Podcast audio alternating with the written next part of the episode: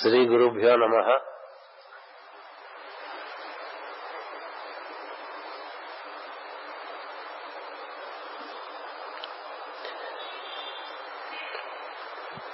గురుపదేశము పొందటం అంటే ఒక గర్భధారణ లాంటిది. ఏ విధంగా స్త్రీ గర్భాన్ని ధరిస్తుందో అలాగే గురువాక్యము లేక గురు మంత్రము ఏదైతే మనకి ఉపదేశింపబడుతుందో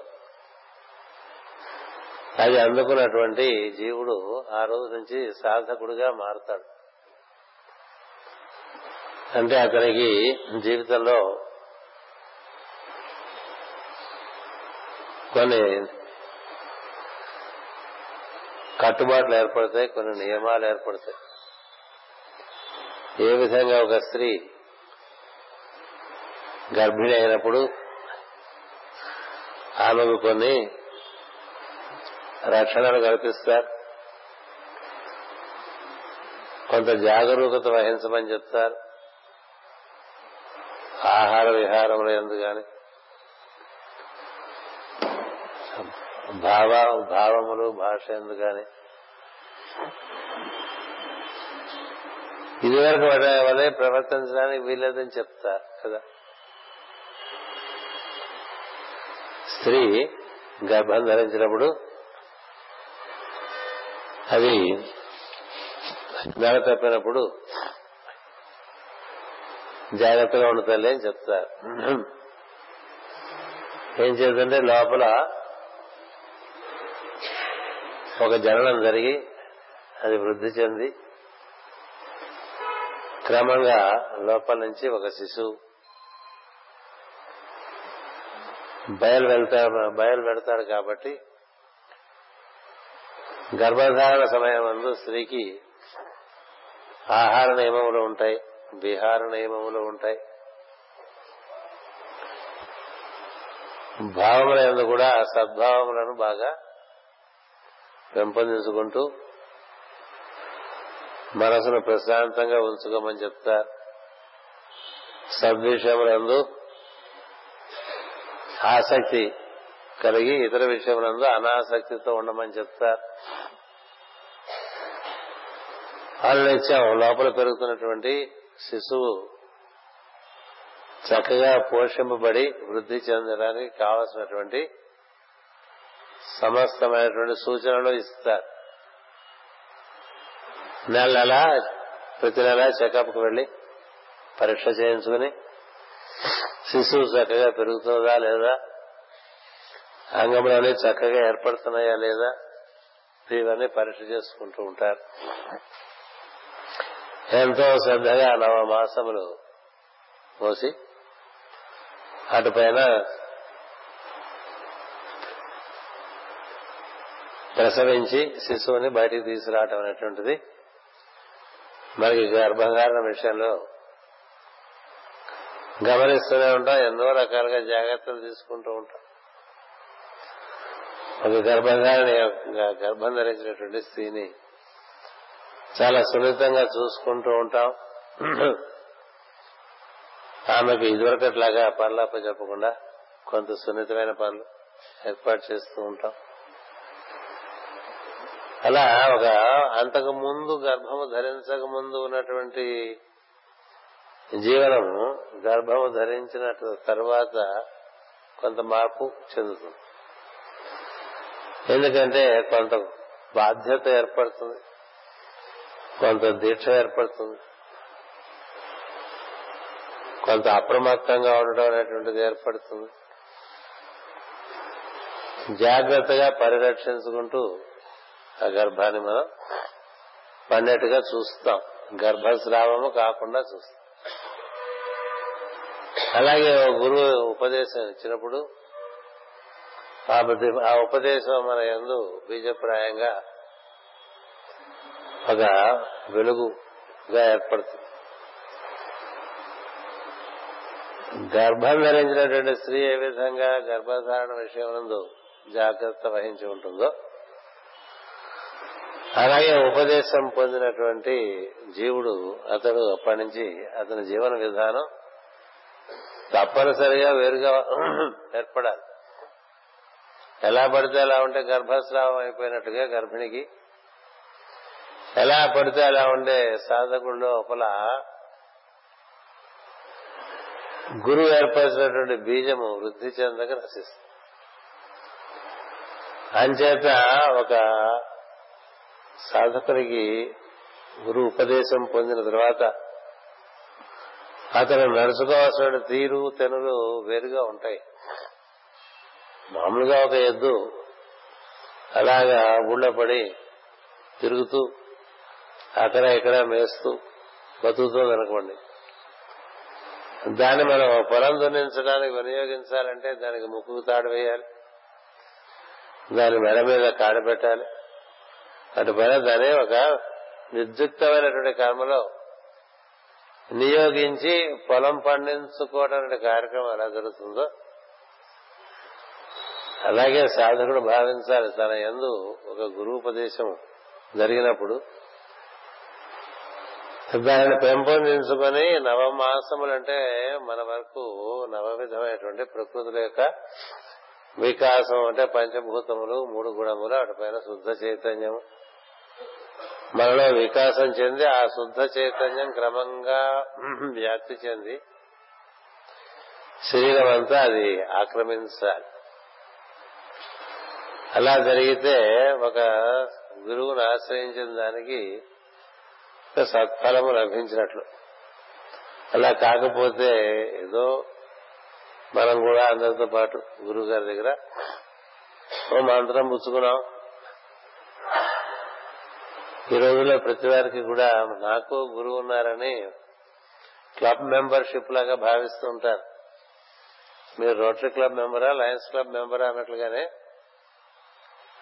రౌండ్ టేబుల్ మెంబరా అని అడిగినట్టుగానే మాకు గురువు గారు ఉన్నారు మా బాబా మా గురువు గారని మాస్టర్ గారు మా గురువు గారని లేకపోతే రమణ మహర్షి మా గురువు గారని ఇవి చెప్పుకుంటూ ఉంటాం కదా. రామకృష్ణ పరమహంస మా గురువు గారు ఇట్లా ఎంతో మందికి మన సద్గురువుల నుండి ఉపదేశం పొందినటువంటి వారు అలా భావించడానికి వీల్లేదు. ఎంచేతంటే వారి లోపల ఆ గురువు ఏర్పరిచిన మహావాక్యం పెరగాలి. మనం ఉపనిషత్తులు చెప్తాయి ఈ శరీరం అనేటువంటిది ఒక వృక్షం లాంటిదని. అహం వృక్షం శరీరివ అంటూ. ఈ వృక్షము కొంతకాలం తాను పెరుగుతుంది ఆ తర్వాత తన నుండి పువ్వులు పళ్ళు ఇస్తూ ఉంటుంది కదా? వృక్షం కొంతకాలం తాను పెరిగి అటు పైన ఆ వృక్షము నుండి పువ్వులు పళ్ళు బయటకు వస్తాయి. లేకపోతే దానికి సార్థకత లేదు పుష్పించని గాని ఫలించని గాని వృక్షము గాని. అలాగే ద్విజత్వం పొందినటువంటి మానవ జన్మ గాని అది వృధా అని చెప్తా చూసారా? గొడ్రాలు. జీవితం వృధా అంటూ ఉంటారు కదా. గొడ్రాలు మానవులందరూ గొడ్డు లాంటి వాళ్ళే. మానవులందరూ గొడ్డు లాంటి వాళ్ళు. ఎందుకంటే పశువులు పుట్టినట్టే పుడతారు. ఎందుకంటే శరీరం పుట్టి ఆ శరీరంలో వారు బందీకృతులై ఉంటారు. వారి ఎందు గురువాక్యం అనేటువంటిది సిద్ధిస్తే క్రమంగా ప్రకృతి దారి చూపిస్తుంది. లోపల ఉన్నటువంటి ప్రకృతి మనలో పంచకోశాలుగాను త్రిగుణములుగాను త్రిగుణములు గాను అష్ట ప్రకృతులుగా మన శరీరం ఏర్పడి ఉన్నది. దానిలో ఉన్నటువంటి మనము వికాసం చెందాలి. ఆ వికాసం చెందడం కోసం గురువాక్యం మనకి ఒక దైవానుగ్రహంగా లభిస్తుంది గురువాక్యం. అదేదో మనం మన అర్హత బట్టి కాక అది అనుగ్రహంగా లభిస్తుంది. గుర్తుపెట్టుకోండి. నేను ఇంతటి వాణ్ణి కాబట్టి నాకు గురువు గారు కనిపించారనుకోకూడదు. ఎప్పుడు కూడా సద్గురు తానుగా అనుగ్రహించి మనకి ఉపదేశం చేస్తే ఆ ఉపదేశం పొందినటువంటి వాడికి కొత్త బాధ్యతలు ఏర్పడతాయి. అంతకు ముందులాగా ప్రవర్తించడానికి వీల్లేదు. అంతకు ముందులాగా ఒక స్త్రీ ఎలా గర్భం ధరించిన తర్వాత ప్రవర్తించడానికి వీల్లేదు. అలాగే ఒక శిష్యుడు గురువు గారి దగ్గర నుంచి ఉపదేశం పొందినప్పుడు ఆ ఉపదేశాన్ని తనలో పండించుకుని తాను వృద్ధి చెంది తాను మళ్ళీ వెలుగులో పుట్టాలి. మనమంతా చీకట్లో పుట్టినటువంటి వాళ్ళం మళ్ళీ వెలుగులో పుట్టాలని చెప్తుంది వాంగ్మయం ఈ మళ్ళీ పుట్టడాన్నే ద్విజత్వం అంటారు. దానికే ఉపదేశం చేస్తారు. అది గురువుపదేశంగా లభిస్తూ ఉంటుంది. కొంతమంది అదృష్టవంతులకి తండ్రి దగ్గర నుంచే ఉపదేశం లభిస్తుంది లేకపోతే సామాన్యంగా గురువు దగ్గర నుంచి ఉపదేశం లభిస్తుంది. గురువే తండ్రి అవ్వచ్చు తండ్రే గురువు అవ్వచ్చు. ఆయన చేత ఏదైనా ఉపదేశం పొందిన తర్వాత బాధ్యత వేరుగా ఉంటుంది. మామూలుగా ఊళ్ళో తిరిగేటువంటి ఒక ఏమంటాం ఎదురు అచ్చేసిన ఆంబోదంటాం అంటాం కదా. అది తిరగటం వేరు. ఒక ముక్కుకు తాడు వేసి ఒక కాడ పెట్టి పొలం తనడానికి ఉపయోగిస్తున్నటువంటి ఎద్దు వేరు. ఈ రెండవ దాని వల్ల కొంత లోక శ్రేయస్సు జరుగుతుంది. మొదటి దాని వల్ల ఎంతసేపు ఎక్కడ వేద్దామని అని చూస్తూ ఉంటుంది కదా? ఎక్కడ ఏం దొరికితే అది అలా తినేద్దాం అనిపిస్తూ ఉంటుంది.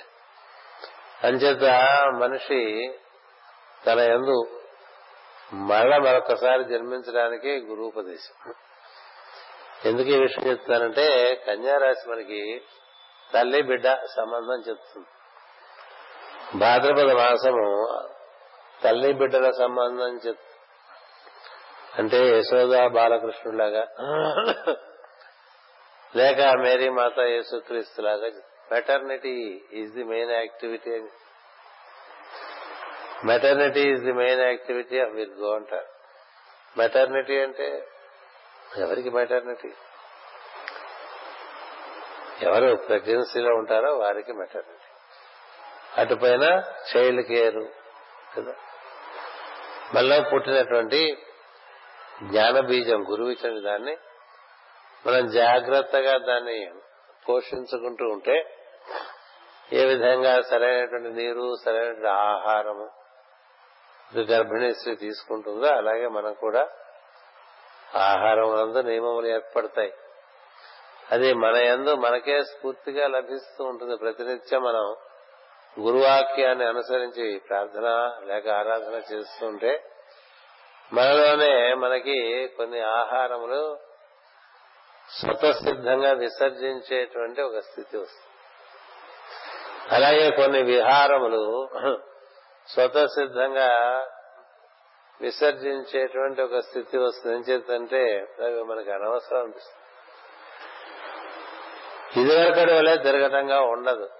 అదే శ్రీకృష్ణుడు చెప్తాడు యుక్తాహార విహారస్య దాన్నే మాస్టర్ సిబివి గారు ఏం చెప్పారంటే నా ప్రార్థన నీ ఎందు చక్కగా జరుగుతుంటే నీకు ప్రపంచంతో ఒక చిన్న కటాఫ్ ఇస్తానంట కటాఫ్ అంటే నాన్ ఎసెన్షియల్స్ ఎందు నువ్వు జీవించకుండా కేవలం నీ ఎసెన్షియల్స్ నీ పురోగతి నీ పురోగతికి ఏది అవసరమో దానిలోనే నీవు జీవించేట్లుగా నేను ఒక ఒక వలయం ఏర్పరుస్తాన్నారు ఒక నెట్వర్క్ ఏర్పరుస్తా అంటే తదనుగుణమైనటువంటి కార్యములు ఎందే ఉంటావు. అతిక్రమించి వెళ్ళే అవకాశం ఉండదు మరీ నువ్వు అతిక్రమించేటైతే గర్భస్రావం అయిపోయినట్లుగా నీకు గురువాక్యం పనిచేయటం మానేస్తుంటుంది అంచేత ఈ ఆహార విహారముల ఎందుగాను ఇంద్రియముల యొక్క వినియోగమునందు గాని వాక్కు యొక్క వినియోగమునందు గాని ఈ కర్మేంద్రియముల యొక్క వినియోగం అంటే ఎక్కడ పడితే అక్కడికి పోలేవు. ఏది పడితే అక్కడ దాంట్లో పాల్గొనేటువంటి పరిస్థితి రాదు. ఏం చేద్దంటే గురువు అటువంటి రక్షణ కల్పిస్తాడు. ఏ విధంగా గొంగళ పురుగు ఒక కక్కువలో మిత్రుడా అయిపోయి అక్కడ సీతాకొక చిల్లకలాగా మారుతుందా? అలా ఈ శిష్యుడికి గురువు రక్షణ కల్పిస్తాడు. కల్పించి తన వలయాన్ని ఒకటి ఏర్పాటు చేస్తాడు. అది దాటిపోకుండా చూస్తాడు. దాటిపోయాడనుకోండి ఇంకా అతని గురించి అతను గురువు యొక్క అంతేవాసి కాదు. అతను అనుకుంటూ ఉండొచ్చు నేను ఫలానా గురుగారి శిష్యుడని కానీ అతని ఎందు ఈ ఏ విధంగా ప్రెగ్నెన్సీ పెరిగి అటుపైన ప్రసవించడం ఉండదు అలాగే ఎంతకాలం పోయినా అలాగే ఉండిపోతారు. ఏం చేస్తుందంటే ఊరికి అనుకోవటం తప్ప తన ఎందు పెరగట్లేదు. ఇది జీవ చైతన్యము గురూపదేశం ఆధారంగా ఈ పంచకోశములతో కూడిన శరీరంలో విచ్చుకోవటం అనేటువంటిది జరగట్లే. ఒక వృక్షం నుంచి ఏ విధంగా ఒక పుష్పం విచ్చుకుంటుందో. కొంతకాలం పెరుగుతుంది వృక్షం. ఆ తర్వాత అందులోంచి పుష్పం విచ్చుకుంటుంది ఎక్కడి నుంచి వచ్చింది పుష్పం? అలా మనలో నుంచి మనం విచ్చుకోవటం మన శరీరంలోంచి మనం విచ్చుకోవటం ప్రారంభింపాలి అదే అలా లోపల ప్రకృతిలో మనం ఇమిడి ఉంటాం. మ్యాటర్ హైడ్స్ ది స్పిరిట్ అంటారు. We stay hidden we stay hidden అంచేత మన చైతన్యం ప్రకృతి బద్ధమై అందులో ఇమిడిపోయి ఉంటుంది. అది క్రమంగా మనం వృద్ధి చెందడానికి సద్గురు ఇచ్చేటువంటి ప్రేరణ చక్కగా వినియోగపడుతుంది. వినియోగపడుతూ ఉంటే మనం క్రమంగా తదనుగుణమైనటువంటి నియమములు నిబంధనలు మనకి మనకుగా ఏర్పరచుకుంటాం తప్ప ఎవరు బయట నుంచి నిర్దేశించరు. ఏం చేద్దంటే బయట నుంచి నిర్దేశించినవేవి కూడా మనకి వినియోగపడవు. ఎందుకని? అదేదో బలవంతంగా మన మీద రుద్దినట్లుగా ఉంటాం అదే మనమే మనలో కొంత ఒక ఆత్మనీయతి ఏదో మంచి స్తోత్రం చదువుకుంటే బాగుండు అని ఏం చేద్దంటే ఓ శబ్దము సుశబ్దములు చేస్తూ ఉంటే లోపల ఈ పంచకోశాల్లో శుద్ధి జరుగుతూ ఉంటుంది. నిత్యము సుశబ్దములు మంచి సూక్తములు గాని స్తోత్రములు గాని భక్తిపూర్వమైనటువంటివి లేక జ్ఞానపూర్వకము లేక వైరాగ్యపూర్వకమైనటువంటి పద్యములు అలా మనం బాగా చదువుకుంటున్నాం అనుకోండి అవన్నీ చాలా సుశబ్దాలు ఆ శబ్దాల వల్ల లోపల కోశములన్నీ కూడా పరిశుద్ధి చేయబడుతూ ఉంటాయి. అంచేది మనకే అనిపిస్తుంది ఏవో కొన్ని స్తోత్రాలు చేద్దాం కొన్ని సూక్తాలు చదువుకుందాం. కొంత మంచి భారత భాగవతాది గ్రంథాల్లోంచి ఉండేటువంటి అద్భుతమైనటువంటి మన చైతన్యానికి స్ఫూర్తి కలిగించేటువంటి పద్యములు ఇలాంటివి నేర్చుకుందాం ఇలాంటివి అనిపిస్తూ ఉంటాయి. ఏమీ అనిపించకుండా ఉండదు ఆరాధన చేసుకోవాలి గురువు ఒకసారి లోపల ఒక ప్రచోదనం ఇస్తే అది రకరకాలుగా రకరకాలుగా రకరకాలుగా విచ్చుకుంటూ ఉంటుంది తప్ప అలాగే మూతేసినటువంటి దీపంలాగా ఉండదు. క్రమక్రమంగా అది పెరుగుతూ వస్తుండాలి అలాగే మనకి తదనుగుణంగా ఉండేటువంటి ఇతరులని హింసించకుండేటువంటి బుద్ధి మన వలన ఎవరికి హింస కలగదు మన వలన ఎవరికి ఇబ్బంది కలగకూడదు. జీవిస్తున్నప్పుడు మన వలన మన పరిశ్రమలో ఎవరికి ఇబ్బంది కలగకుండా జీవించేటువంటి ఒక సున్నితమైనటువంటి ఒక జీవితం ఒకటి అలవాటు అవ్వాలి లేకపోతే వస్తున్నాడు వీడంటే అందరి బాబాయ్ ఈయన చాలా బరువు ఈయన మోయటం కష్టం అన్నట్టుగా ఉండదు వాళ్ళు ఉత్సాహంగా నీతో కలిసి పనిచేయడానికి వీలుగా ఉండేట్టుగా నీ జీవితం అమర్చుకోవాలి. అహింస అంటే కేవలం జంతువులు చంపడం మనుషులు చంపడం అని కాదు. అహింస అంటే మన గురించి ఇతర మన ఇతరుల మనసులో బరువైన భావన రాకూడదు. ఈయన వచ్చాడంటే మన ప్రాణాలు తీస్తాడు. వీడు వచ్చాడంటే ఊరికే వాగి నా సమయం అంతా పాడు చేస్తాడు అనేటువంటి భావన వచ్చిందనుకోండి వాడు వస్తుంటేనే మనం పారిపోతాడు అలాగే అక్కలేని పనుల్లోకి మన పట్టుకుపోతాడు. ఇలాంటివి ఉన్నాయనుకోండి. అలా ఉండకూడదు. ఒక సాధకుడి యొక్క జీవితం అహింస. రెండవది ముందుకు జరుగుతూ ఉంటే లోపల నుంచి సత్యం. సత్యం అంటే మనోవాక్కాయ కర్మలయందు ఒక ఏకత్వం. త్రికరణ శుద్ధి అంటారు దాన్ని. అంటే నువ్వు లోపల భావిస్తున్నది నువ్వు మాట్లాడుతున్నది నువ్వు చేస్తున్నది ఈ మూడు ఒక రకంగానే ఉంటాయి ఇది రాకపోతే ఏం రాదు.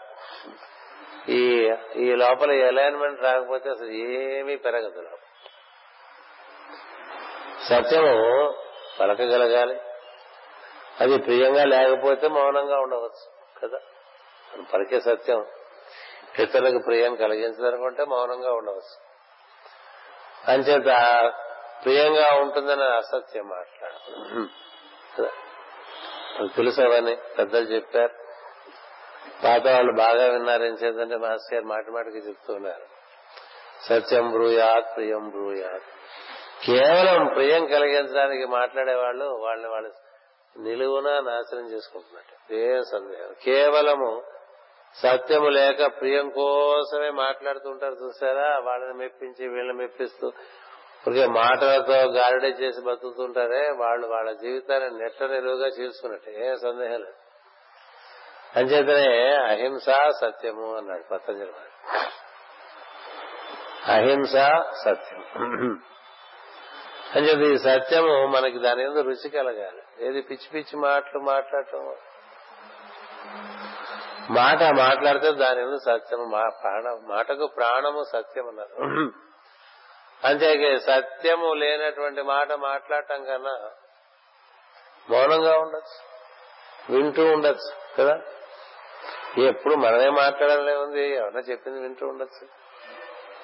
ఏమైనా చెప్పింది వింటుంటే అందులో మనకు ఏమైనా పనికొచ్చే ఉంటే వింటూ ఉంటాం. అది కేవలం గాలి కబులు అనుకో నువ్వు వింటున్నట్టుగా ఉండొచ్చు తప్ప వినక్కర్లేదు.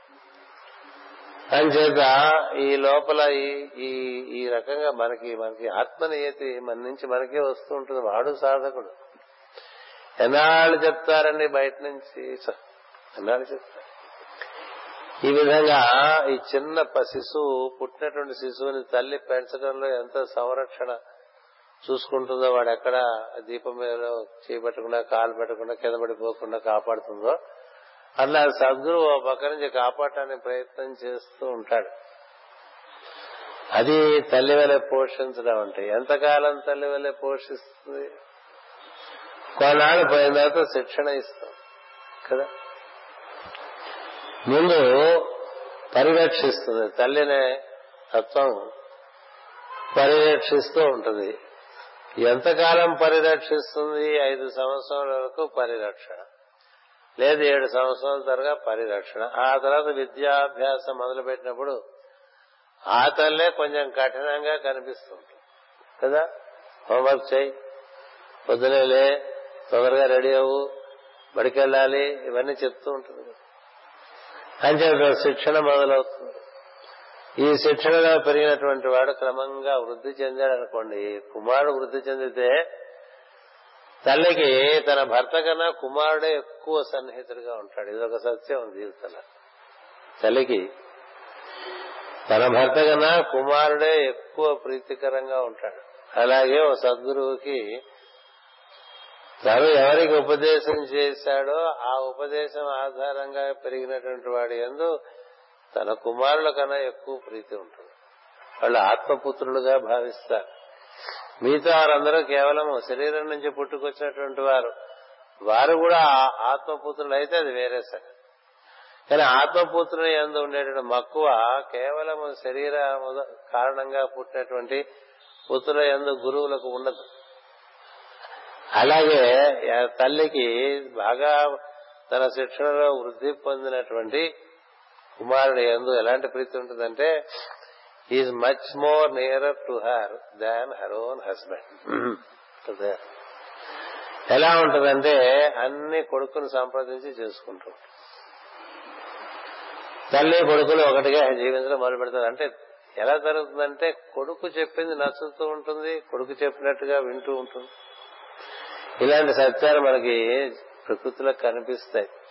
అలాగే ఈ మార్గంలో మనకి ఈ భాద్రపద మాసం లో మనకి జరిగేది ఏంటంటే ఒక గర్భధారణము ఆ తర్వాత ప్రసవము ఆ తర్వాత బాలకృష్ణుడు అని. లేక బాల మంత్రం పుచ్చుకుంటా అంటే మనలో బాలుడుగా ఆ చైతన్యము చిందులు వేస్తూ ఉండాలి. ఆ బాలుడు క్రమంగా ప్రౌఢుడుగా మారాడు. ఆ తర్వాత అతడు కుమారుడుగా పెరగాలి. అలా జీవుడు ఈ హృదయ ఈ పంచభూతాత్మైన శరీరములలో శరీరములో పంచకోశములలో త్రిగుముల చేత బంధింపబడి ఉన్నటువంటి జీవ చైతన్యము క్రమంగా పెరుక్కుంటూ రావాలి. అది వృద్ధి చెందుతూ రావాలి. వృద్ధి చెందుతూ ఆ వృద్ధి చూడటానికే సద్గురువు అనునిత్యం శిష్యునితో కలుస్తూ ఉంటాడు. మామూలుగా ఏం చెప్తారంటే సాంప్రదాయంలో ఒక సదాచార సంపన్నటువంటి శిష్యుడు గురువుని సంవత్సరంలో నాలుగు సార్లు కలవాలని చెప్తారు అంటే మనకి నాలుగు భాగాలుగా సంవత్సరాన్ని మనం విభజిస్తే విశ్వత్ పుణ్య దినాలు సంక్రమణాలను ఈక్వినాక్సెస్ అండ్ సొలిస్టిసెస్. అంటే వాటి మధ్య తొంభై రోజులు సమయం. ప్రతి తొంభై రోజులకి ఒకసారి శిష్యుడు గురువు గారికి కనిపిస్తే అతడి పెరుగుదల ఎలా ఉందో గురువు గారు చూసుకుంటూ ఉంటాడు అతడు కాంతి పెరుగుతుందో లేదో చూసుకుంటూ ఉంటాడు ఇలా మనకి చూడండి మనం స్కానింగ్ వెళ్తాం కదా ప్రెగ్నెన్సీలో ఉన్నప్పుడు ప్రతి నెల స్కానింగ్కి వెళ్ళి ఏ విధంగా లోపల పెరుగుతుందో శిశువు చూసుకున్నట్లుగా అలా సద్గురు కూడా చూసుకుంటూ ఉంటాడు. ఏమన్నా పెరుగుతోందా ఉన్న తగ్గిపోయిందా ఆరిపోయిందా అని. ఆరిపోతే ఇంక వాడిని పట్టించుకో ఇంకా జన్మకు వదిలేస్తాడు ఒకసారి ఆరిపోతే దీపం మళ్ళీ మరు జన్మకే కదా. మిణుకు మిణుకుమంటూ ఉంటే దానికి మళ్ళీ ప్రోత్సాహం కలిగేట్టుగా అతని యొక్క స్పర్శ అతని యొక్క బోధ అందిస్తూ ఉంటాడు. ఆ విధంగా మనకి కార్యక్రమం జరుగుతూ ఉంటుంది సద్గురువుతో. అంచేత మనం ఇట్లా గురు పూజల్లో కలిసినప్పుడల్లా కూడా మన సద్గురువు మనకు అందించిన విషయాన్ని మన ఎందు ఇంకొంచెం పదిలపరుచుకుని దాన్ని పెంపొందించుకోవాలి. ఓ దీపం అంటూ వెలిగించి నీకు ఇస్తే దాన్ని జాగ్రత్తగా తీసుకెళ్ళి నేను ఇంట్లో పెట్టుకుని దాని యొక్క వెలుగు పెరిగేట్లుగా నువ్వు దాన్ని పెంచుకునేట్టుగా నువ్వు చూసుకోవాలి తప్ప మాటి మాటికి దీపం ఆరిపోయిందండి అంటే ఏమో. పూర్వకాలంలో పక్కింటికి వెళ్ళేవాళ్ళు. ఏది? కొన్ని నిప్పుకణం తీసుకుని మన ఇంట్లో కుంపట్లో వేసుకున్నా. ఎందుకంటే మన పొయ్యి ఆరిపోయి ఉంటుంది కాబట్టి కదా. పొయ్యి ఆరిపోయే పరిస్థితి ఎందుకు వచ్చింది? అందుకని పక్కింటికి వెళ్ళి రోజు ఎప్పుడు మాటి మాటికి గురువు గారి దగ్గరికి వెళ్ళి నిప్పుకణం తెచ్చుకోవటం అనేటువంటిది ఎక్కువ రోజులు జరగదు. ఎంచేతంటే సద్గురువు ఇతనికి శ్రద్ధ ఉన్నదా లేదా అని చూస్తూ ఉంటాడు. అలాంటి శ్రద్ధ ఉన్న చోట మనకి అహింస సత్యము బ్రహ్మచర్యము అపరిగ్రహము ఆస్తేయము ఇలాంటివి మనలో సహజంగా ఏర్పడతాయండి. ఎవరు నేర్పక్కలే తెంచేదంటే లోపల నుంచే నీకు స్ఫూర్తి కలుగుతుంది. ఇంకోళ్ళ వస్తువు మనం తీసుకుందాం అనే బుద్ధి కోసినా కలగదు. ఇంకొకరి సౌకర్యంలో మనం వాడుకుందాం అనేటువంటి బుద్ధి కోసినా కలగదు. వారికిగా వారు సమర్పించినప్పుడు చాలా జాగ్రత్తగా సున్నితంగా వారిని దాన్ని వినియోగించుకోవాలి తప్ప దాన్ని మనం దుర్వినియోగం చేసుకోకూడదు. మనకిగా ఇంకొకరికి మనం బరువుగా జీవించకూడదు. అస్థేయం అంటే దొంగ బుద్ధి. అపరిగ్రహం అంటే ఊరికే వస్తే అనుభవించేద్దాం అనేటువంటిది ఉండదు ఇలాంటివి మనకి యోగ సూత్రాల్లో చెప్పారు. అవి మనంగా మనం ఆచరించడం అనేటువంటి ఒక ప్రయత్నం ఉండగా లోపల ఆరాధన బాగా జరుగుతుంటే మనకి లోపల నుంచే అటువంటి విషయం ఆసక్తి ఉండదు. అక్కడ బంగారం పెట్టినా నీకోసమే పెట్టామన్నా కూడా నీకు అవసరం లేకపోతే దాన్ని తీసుకో. అక్కడ ఏమున్నా అది నీకు సంబంధించింది కానప్పుడు దాన్ని నువ్వు ముట్టుకో. ఏం చేతంటే ఆశ్రేయం అంటే ఇతరుల వస్తువులను మనం సొంతం చేసుకోవటం అనేటువంటిది. దానికి రకరకాల తెలివితేటల మానవ మస్తిష్కం వాడుతూ ఉంటుంది కదా? అంతేగా మనకి రామాయణంలో కానీ భారతంలో కానీ రెండే విషయాలు చెప్తారు. రామాయణం అంతా ఇతర ఆస్తులు ఏ విధంగా మనవి చేసుకోవటం? ఇతరుల యొక్క సంపద మనదిగా చేసుకోవటం అనేటువంటిది భారతం. ఇతరుల యొక్క మనుషుల్ని మన మనుషులుగా చేసుకుందాం అనే ప్రయత్నం రామాయణం. రాముడి ధర్మపత్ని అయినటువంటి సీతాదేవిని తాను పొందుదాం అనుకున్నటువంటి వాడు రావణుడు. అలాగే యుధిష్ఠుని యొక్క సామ్రాజ్యము తాను పొందాలనుకున్నటువంటి వాడు దుర్యోధనుడు. రెండే కథలు. అందుకనే ఇతర ఇతరుల మనుషులను గాని ఇతరుల యొక్క సంపదలు గాని దాన్ని పొందినటువంటి వాడికి తన ఎందరి ఈశ్వరుని యొక్క అనుభూతి తనకి కలగదనేటువంటిది ఈశావాసి ఉపనిషత్తులో మొట్టమొదటి వాక్యంలోనే ఉంటుంది. మొట్టమొదటి శ్లోకంలోనే ఉంటుంది. ఈ మొత్తం వ్యాప్తి చెందినటువంటి ఈశ్వరుడు మన ఎందు మనకు దర్శనం కావాలంటే ఇతరుల ఆస్తులు మనకొద్దు ఇతరుల యొక్క మనుషులు మనకొద్దు అంటే ఒక గురువు గారి మనుషులు ఇంకో గురువు గారు ఎత్తుకుపోయేటువంటి కార్యక్రమాలు కూడా జరుగుతుంటాయి ఈ రోజుల్లో కలియుగంలో కదా? అంటే వశం చేసుకోవటం ఇలా ఉంటూ ఉంటాయి. ఎవరిని వశం చేసుకోకలేదు నీవు నీలో ఉండే ఈశ్వరునికి నీవు వశం అవుతూ ఉంటావు అనేటువంటిది జరుగుతూ ఉండాలి. అంచేత గురువు ఏం చేస్తారంటే మనలో ఉన్న ఈశ్వరుని మనకి అతని యొక్క స్థానమును చూపించి దాంతో మనం ఏ విధంగా అనుసంధానం చెందితే మనం పెరుగుతామో తదనుకున్న మార్గాన్ని ఇస్తాడు సద్గురు. ఆ మార్గంలో మనకి శ్రద్ధ బాగా పెరుగుతూ ఉంటే ఈ యమ నియమాదులు మనకి అప్రయత్నంగా అప్రయత్నం. ప్రయత్నపూర్వకంగా ఇవన్నీ చేయలేదు. గుర్తుపెట్టుకోండి లోపల ఉండేటువంటి ఈశ్వరుడు ఆరాధన చేస్తుంటే అందులో కలిగిన రుచి నుంచి నీకు ధర్మ ప్రవర్తన సహజంగా అబ్బుతూ వస్తుంది. ధర్మానుష్ఠాన బుద్ధి లేకుండా ఏం జరగదు. కర్మము ధర్మము ఈ రెండు కర్తవ్య కర్మను ఆచరిస్తుండటం నీ వంతు ధర్మాన్ని నిర్వర్తిస్తుండటం ఇతరుల వస్తువులకు ఆశపడకుండా ఉండటం ఇతరుల సంపదలు సౌకర్యాలకి ఆశపడకుండా ఉండటం ఇతరుల మనుషులను వాడుకోకుండా ఉండటం ఇలాంటివన్నీ సహజంగా వస్తాయి. అలా వచ్చిన వాడి దగ్గరికే సమస్తమైనటువంటి సృష్టి సంపదలు చేరుతూ ఉంటాయి. ఎవరు అహింస బాగా పాటిస్తారో వారి దగ్గరికి క్రూర జంతువులతో సహా చక్కగా వారి సన్నిధిలో ప్రశాంతంగా జీవిస్తారు. ఋషుల ఆశ్రమంలో పెద్ద పెద్ద పులులు సింహాలు ఈ సర్పములు ఇలాంటి విత్తేళ్ళు అవన్నీ కూడా ఎంతో ప్రశాంతంగా వైరం లేకుండా జీవిస్తుంటే ఏం చేద్దంటే వారి ప్రభావం అలా ఉంటుంది అక్కడ భయం ఉండదు. అహింస ఎక్కడ ఉంటుందో అక్కడ భయానికి రాకుండా. అంచేత అహింస బాగా నిర్వర్తించుకున్నటువంటి వారి జీవితంలో అందరూ వారి దగ్గరికి చేరుతూ ఉంటారు.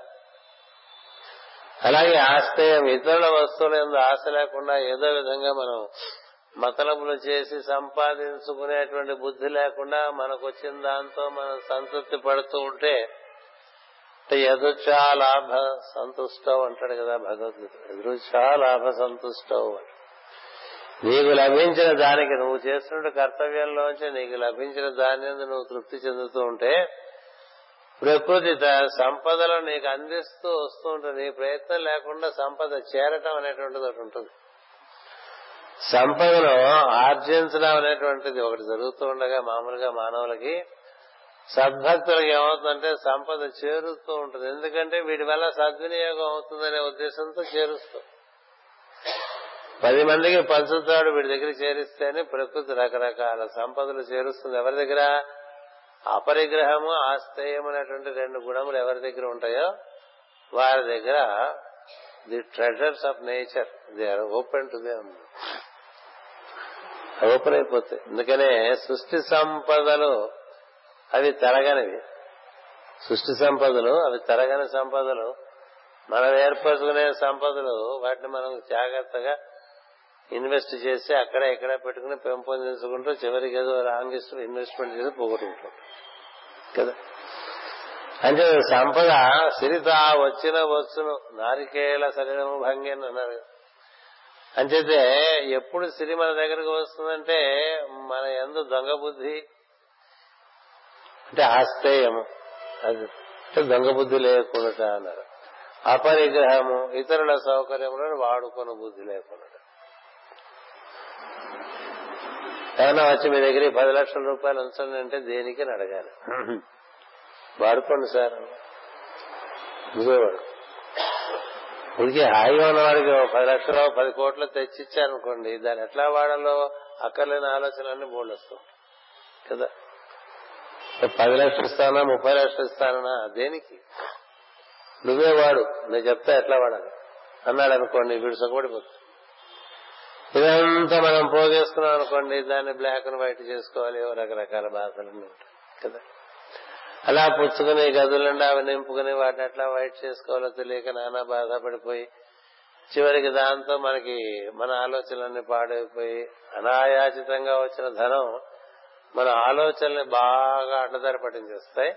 ఉన్న ప్రశాంతతను తీసేస్తాయి.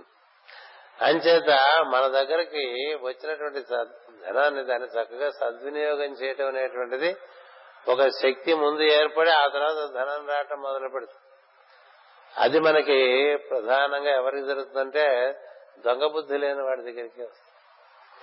దొంగ బుద్ధి లేని వారి వద్దకు విలువైన వస్తువులన్నీ వచ్చి చేరతాయని పతంజలి మహర్షి రాశారు యోగ సూత్రాల్లో. ప్రపంచంలో విలువగల వస్తువులన్నీ కూడా ఎవరి దగ్గర చేరతాయంటే ఎవడు దొంగిలించడో వాడి దగ్గర చేరతాయి. దొంగిలించే వాడి దగ్గర ఏం చేరవు వాడు కూడా వంచతే పరివంచతే అన్నట్టుగా వాడు వంచాడు కాబట్టి వాణ్ణి వంచేవాడుగా ఈశ్వరుడు మరొక రకంగా అది మొత్తం మూసుకు కదా? కదా రుద్ర సూక్తం అంచేత అపరిగ్రహము ఆస్తేయము ఇలాంటివన్నీ సహజంగా మనకు అబ్బుతున్నాయి అనుకోండి మన సాధనలో ఉన్నట్టు లేకపోతే లేనట్టు గుర్తుపెట్టుకోండి. నేను ఇంకో రకంగా చెప్తున్నా. ఇవన్నీ చేసుకోండి ఆ తర్వాత మనం స్థిరపడతాం. స్థిర సుఖం ఆసనం అని అంటారు కదా. స్థిర సుఖం ఆసనం అంటే నీకు జరగాలి. నువ్వు ఊరికే స్థిరంగా ఉందాం. సుఖంగా ఉందామంటే అంటే ఉండిపోగలవేంటి అందరూ స్థిరంగా ఉందామని అనుకుంటారు అందరూ సుఖంగానే ఉందా అనుకుంటారు. కానీ ఈ స్థిరము సుఖము ఎప్పుడు వస్తుంది నీలో? ఈ యమనియమాదులు నీలో సిద్ధించినప్పుడే వస్తుంది మరో రకంగా రాదు. ఏమిటి యమనిమా యమనియమాదులు అంటే అవి పది చెప్పారు. ఏమిటా పది? ఒకటి అహింస రెండు సత్యము మూడు బ్రహ్మచర్యము. బ్రహ్మచర్యం అంటే బ్రహ్మమునందు చరించేటువంటి ఆసక్తి. నీలో ఉన్నటువంటి ఈశ్వరుని ఎందు చరిస్తూ బయట ఈశ్వరుని దర్శనం చేసుకుంటూ బ్రహ్మచర్యం ఒకటి. రెండవది సంతాన ప్రాప్తి ఉత్పత్తి అనేటువంటిది మనకు ఒక కర్తవ్యంగా ఇచ్చారు కాబట్టి ఆ కర్తవ్య నిర్వహణకు మాత్రమే మనం ఈ స్త్రీ సంభోగం అనేటువంటిది పురుషులు పురుష సంభోగం అనేటువంటి స్త్రీలు చేసి సత్సంతానం కలిగిన తర్వాత ఇద్దరు కూడా ఈశ్వర ప్రాప్తి కోసం కృషి చేయాలి తప్ప ఇంకా మరి సంభోగ ప్రక్రియలో ఎక్కువగా ఉండవలసినటువంటి అవసరం లేదు. ఏం చేతైతే ఏ శుక్రం అయితే మనకి సహస్రారమునందు ఉండి అలా మనకి అధోముఖమై ప్రవహించి వీర్యంగా స్త్రీ శోణితం చేరుతుందో అలాగే స్త్రీ శోణితం కూడా సహస్రారం నుంచి ఏ విధంగా ఏర్పడుతుందో. ఎందుకంటే సహస్రారమునందు ఉంటుంది శుక్ల సంస్థిత అంటాం. మీరు లలితా సహస్రామంలో ఉండేటువంటి శ్లోకములని చక్కగా అర్థం చేసుకుంటే సహస్రారాంబుజారూఢ సుధా మనకి సహస్రారాంబుజ శుక్ల సంస్థిత అని వస్తుంది. శుక్లము ఇక్కడి నుంచి ప్రవహించి ఇక్కడికి వచ్చేసరికి మజ్జగా ఏర్పడి ఇక్కడికి వచ్చేసరికి రసముగా ఏర్పడి వచ్చి ఇక్కడికి వచ్చేసరికి రక్తంగా మారి ఇక్కడికి వచ్చేసరికి మాంసముగాను అటు పైన మేధస్సు మధ్యగాను అస్థులు అస్థి ఎముకలుగాను మొత్తం ఏడుగా ఏడు కేంద్రాల్లోనూ ఏడు ధాతువులు ఏర్పడుతూ ఉంటాయి. అది లలితా సహస్రామంలో ఈ విశుద్ధి చక్ర నిలయ అన్న దగ్గర నుంచి వీటిని అన్నింటినీ వివరించుకుంటూ వస్తారు. అంచేత ఈ శుక్లము మనకి మనలో ఉండేటువంటి అత్యుత్తమమైనటువంటి ధాతువు. ఆ ధాతువును మనం దుర్వినియోగం చేయకూడదు ఈ ఈ సంభోగ ప్రక్రియ ద్వారా. ఈ సంభోగ ప్రక్రియ ద్వారా దాన్ని మాటి మాటికి మనం అధోగతి పాలు చేస్తున్నాం అనుకోండి దాన్నే మనకి వివేక భ్రష్ట సంపాతములు అని చెప్పి భర్తగారు చెప్తాడు. ఆకాశంబుల నుండి శంభుని శిరంబు అందండి అందుండి సుశ్లోకంబైన హిమాద్రి అందుండి భువి అది ఆ పాతాళం చేరే గంగా కూలంకష పెక్కు రీతులు వివేక భ్రష్ట సంపాతములు. మన వివేకం బాగా భ్రష్టమైపోతూ ఉంటుంది శుక్లమును అధోగతి పట్టిస్తూ ఉంటాయి అందుకే ఈ శుక్రం అనేటువంటి ధాతువుని మనం చక్కగా వినియోగించుకుంటే అది క్రమంగా మనకి మిగతా ధాతువుల పుష్టితో కలిసి ఏడు ధాతువులు కలిసి ఎనిమిదవ ధాతువుగా ఓజని అనేటువంటి ఒక ధాతువుగా తయారవుతుంది. ఆ తర్వాత అది ఆ ఓజస్సు తేజస్సుగా మారుతుంది. ఆ తేజస్సు భ్రాజస్సుగా మారుతుంది. ఇలా మారటానికి బ్రహ్మచర్యము ప్రధానమైనటువంటి నియమం. దాని ఎందు మనకి ఆసక్తి కలిగిందనుకోండి అంటే స్త్రీ వాంఛ అనేటువంటిది పురుషునికి పురుష వాంఛ అనేటువంటిది స్త్రీకి ఎంత త్వరితగతిని అది పరిష్కరింపబడితే అతను అంత ధన్యుడు. ఏం చేత? అతని ఎందు నిర్మాణం అయ్యేటువంటి శుక్రధాతువును దుర్వినియోగం చేయకుండా దానికి ఊర్ధగతి కల్పించేటువంటి ఒక విధానం లభిస్తుంది. అది బ్రహ్మచర్యం యొక్క ప్రధానమైనటువంటి వినియోగం. అటుపైన ఆశ్రయము అపరిగ్రహం. ఇవన్నీ సహజంగా మనలో సద్గురు ఆరాధన ఇచ్చినటువంటి ఆరాధన. సద్గురు ఆరాధన కాదు గుర్తుపెట్టుకోండి. సద్గురు ఒక మహావాక్యం ఇస్తాడు. ఆ వాక్యాన్ని మనం అనుసరిస్తాం మన వరకు ఏమి ఇచ్చారంటే మాస్టర్ నమస్కారం అని అనుకుని లోపల నువ్వు కూర్చుని ఏం జరుగుతుందో గమనిస్తూ ఉండని చెప్పారు. అది ఎట్టి పరిస్థితుల్లోనూ దాని నుంచి మనం విముఖత్వం చెందదు. గమదితవ్యం అంటాడు కదా. అది దాని నుంచి నువ్వు విముఖత్వం చెందితే నువ్వు ప్రమాదంలో ఉన్నట్టే. దాని ఎందు నీవు ఆసక్తి కలిగి ఉన్నంతసేపు నీకు వృద్ధి అనేటువంటిది ఉంటుంది. ఎందుకంటే ఇవన్నీ ఏవి శాస్త్రంలో చెప్పబడినవో అవన్నీ నీ ఎందు స్వచ్ఛందంగా ఆచర ఆచరించగలిగేటువంటి ఒక స్ఫూర్తి నీకే కలుగుతుంది.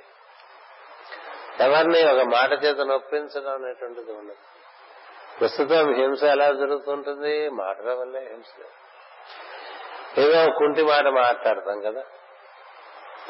అవతరాలను నొప్పించే మాట మన నుంచి వస్తుంది అంటే మొట్టమొదటి మెట్టు దగ్గరే మొహం పగిలినట్టు కదా. మిట్టుపాలే అంటూ ఉంటాం కదా. దేవుని గడప అంటూ. దేవుని గడప దగ్గర మొదలుపెట్టి తిరుపతికి వెళ్ళాలి కదా. అలా మనకి ఏడుకొండలకి వెళ్ళాలి కదా. అంచేత నీ మాట వల్ల ఇతరులకి బాధ కలిగిందనుకో అహింసే. అహింస లేదు అక్కడ హింసే. అలాంటి మాటలు ఎందుకు మాట్లాడు మనం మాట్లాడితే ఇతరులకు సంతోషం కలగాలి. అంచేత అసత్యం మాట్లాడక ఎందుకంటే సత్యం అనేటువంటి తర్వాతే ఉంది. ఎదుటివాడు సంతోషపడాలని అబద్ధాలు వాడు కలిపేసి వాడిని పొగిడేస్తే మాట్లాడు. వాళ్ళే అన్న సద్గుణం ఉంటే దాన్ని మనసారా కీర్తించు. ఎందుకంటే సద్గుణం రూపంలో దైవమే అక్కడ ఉన్నాడు కాబట్టి. అలా లేడనుకో నువ్వు మౌనంగా ఉంటే వాడేమో నన్ను వీడేం పొగట్టలేదేమని అనుకోడు కదా. పోయే దాంట్లో అసత్యం ఉందనుకో పొగిడిన వాడు నశిస్తాడు. ఈ సత్యం. అసత్యములు మనం మాట్లాడుతూ ఉంటే మనలో ఒక అసత్య ప్రవర్తన స్వభావంగా ఏర్పడిపోతుంది. అందుకని ప్రియంగా ఉంటుందని అసత్యం మాడక మాట్లాడక అప్రియమైతే సత్యమైనా సరే మాట్లాడకుండా మౌనంగా సత్యం బ్రూయా ప్రియం బ్రూయా నా బ్రూయా సత్యం అప్రియం. ఇట్లా మనకి ఉన్నాయి. అంచేత సత్యం అహింస సత్యం.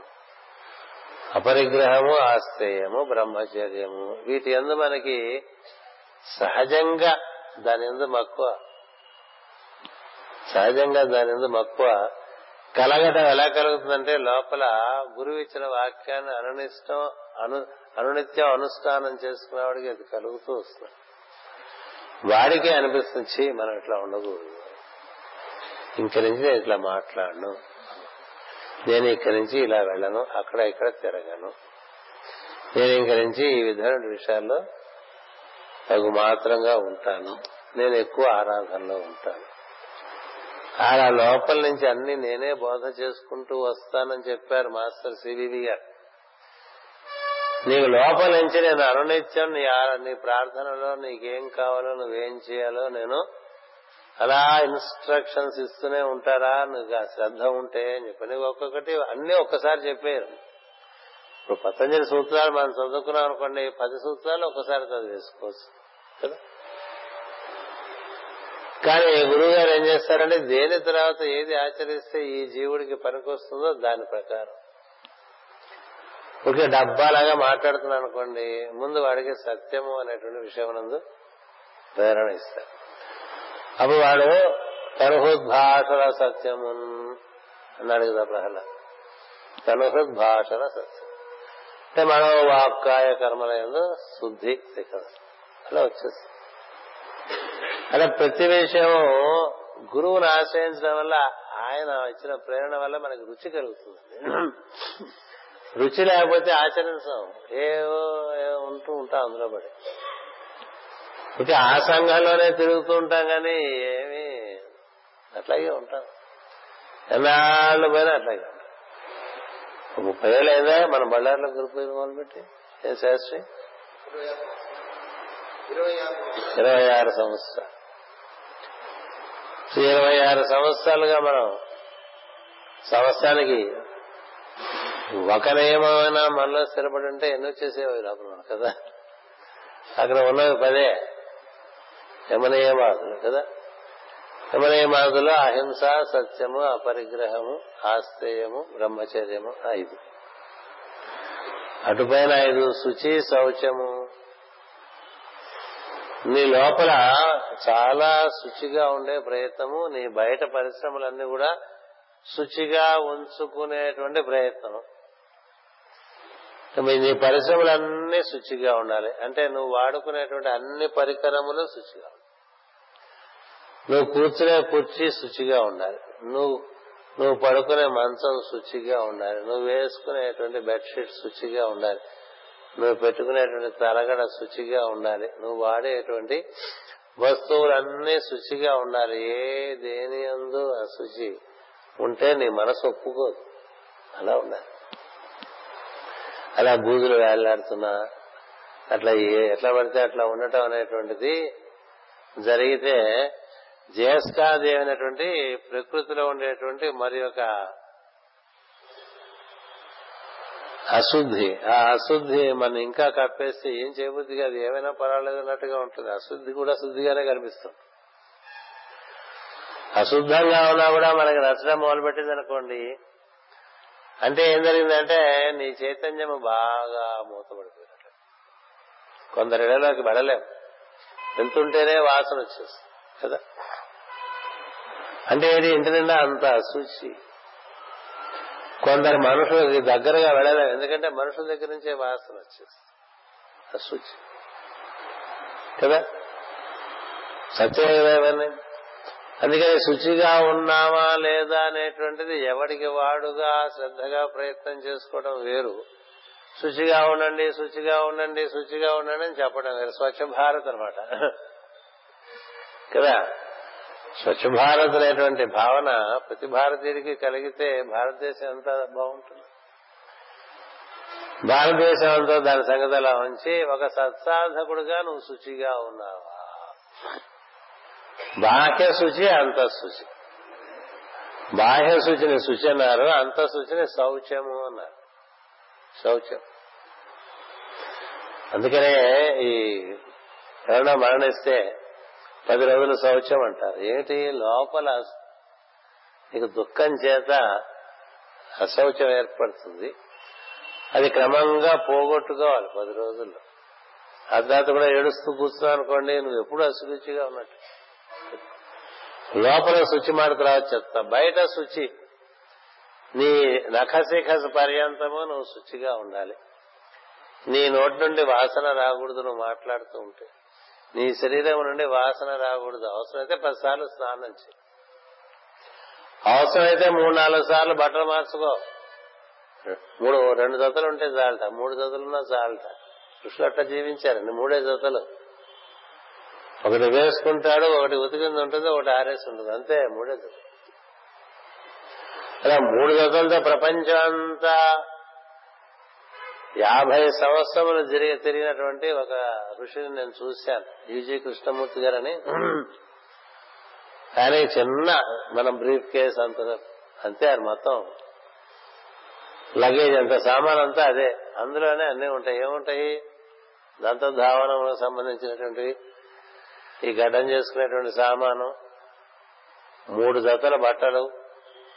అంటే ఒక పైన వస్త్రము కింద వస్త్రము లోపలి వస్త్రములు. అన్ని మూడే జతలు. ఒకటి ఒంటి మీద ఉంటుంది ఒకటి పెట్టెలో రెండు పెట్టెలో ఉంటాయి. ఏదైనా ఊళ్ళో వెళ్తే ఒకటి ఆరేస్తారు ఒక పెట్టెలో ఉంటుంది ఒకటి ఒంటి మీద ఇంతే. ఇంతే మొత్తం లగేజ్ ఎందుకండి మనం బీరాలన్నీ నింపేసుకుంటూ ఉన్నాం? శుచిగా ఉండటం అంటే ఆయన ఇస్త్రీ చేసుకునేవారు కాదు బట్టలు. ఎందుకు ఇస్త్రీ ఎందుకు? శుచిగా ఉండడం ముఖ్యమా? ఇస్త్రీ చేసుకోవడం ముఖ్యమా? అందుకని అశుచిగా బట్టలు వేసుకోవడం? లోపల శుచి సరి చెప్పక్కర్లేదు ఆయన గురించి అగ్నిస్వరూపుడు. మనకి అలాంటివన్నీ ఉదాహరణలు. ఎంచేతంటే మనకి బయట శుచి ప్రధానం ముందు తర్వాత లోపల శుచి. బయట ఎట్లా పడితే అట్లా ఉంటాను అని అంటానికి వీళ్ళే సాధకుడు అలా అంటానికి వీల్లేదు. సిద్ధుడు అనొచ్చు సిద్ధుడు లోపల శుచి ఏర్పడిన తర్వాత బయట ఆయన కొంతమంది వాటి ఎందు శ్రద్ధ చూపించారు. ఇప్పుడు షిరిడి సాయిబాబా ఉన్నారు ఆయన బయట శుచి చూపించలేదు. లోపల చాలా అగ్నిస్వరూపం కదా?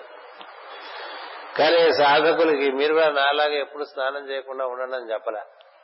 చెప్పారా ఏం చేతంటే మనకి శుచి కావాలి బాహ్య శుచి కావాలి అంత శుచి కావాలి. అంత శుచి అంటే అది భావ శుచి. మన భావములు ఎంత శుచిగా ఉన్నాయి అనేది ముఖ్యం.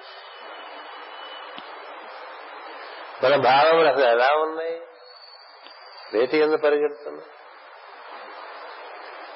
శుచి అయిన విషయమనే ఎందు అవి పరిగెత్తి వాటి కోసం తాపత్రయపడుతున్నాయా? అశుచి అయినటువంటి విషయములు ఎందు పరిగెడుతుంది కదా?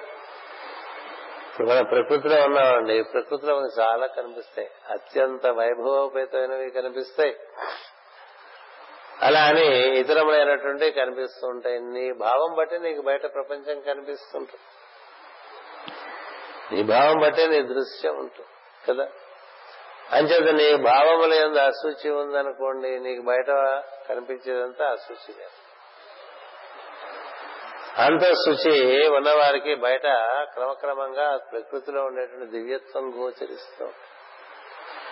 దివ్యత్వం. ప్రకృతిలో దివ్యత్వం ఇమిడి ఉన్నది. కదా? ప్రకృతి దివ్యత్వాన్ని కప్పి ఉంచుతుంది. నేచర్ హైడ్స్ ది స్పిరిట్ అని. ప్రకృతి పురుషుణ్ణి కప్పి ఉంచుతుంది. అంచేత నీకు అలా మనం ప్రయాణం చేస్తున్నాం అనుకోండి మంచి వృక్షం కనిపించచ్చు ఇక్కడ మనం ప్రయాణం చేస్తుంటే ఒక అపురూపమైనటువంటి మర్రి చెట్టు కనబడు ఎంత బాగుందో ఈ మర్రి చెట్టు. చూస్తే కనిపిస్తుంది. అలాగే కొన్ని ప్రత్యేకంగా ఆకర్షించేటువంటి గుట్టలు కనిపిస్తాయి. కొండలు గుట్టలు. అంటే వాటి యొక్క ఆకారమే నేను ఆకర్షిస్తాను. ఇలాంటివి కనబడ్డాయి అనుకోండి లేదు నువ్వు ఆకాశాన్ని చూస్తూ ఉంటే ఆకాశంలో రకరకాల మార్పులు కనిపిస్తూ నీ దృష్టి బట్టి కనిపిస్తుంటాయి. అట్లాగే మనుషుల్లో కనిపిస్తుంది నీ దృష్టి దైవం ఉన్నప్పుడు అన్ని దైవం దైవ్యం దైవత్వం ఎక్కడ బాగా ప్రస్ఫుటంగా ఉందో అది నీకు వచ్చి ఇట్లా గబాలను నిన్ను స్పృశిస్తూ ఉంటుంది. అది దేని వల్ల జరుగుతుంది? నీకు అంతఃశుచి ఉంటే జరుగుతుంది. అంటే బాహ్య శుచి ఉండాలి అంతఃశుచి ఉండాలి. బాహ్యశుచికి ఒక ఉదాహరణ చెప్తా. ఈ పరమ గురువులు మనం చిత్రపటాలు పెట్టుకుంటూ ఉంటాం కదా?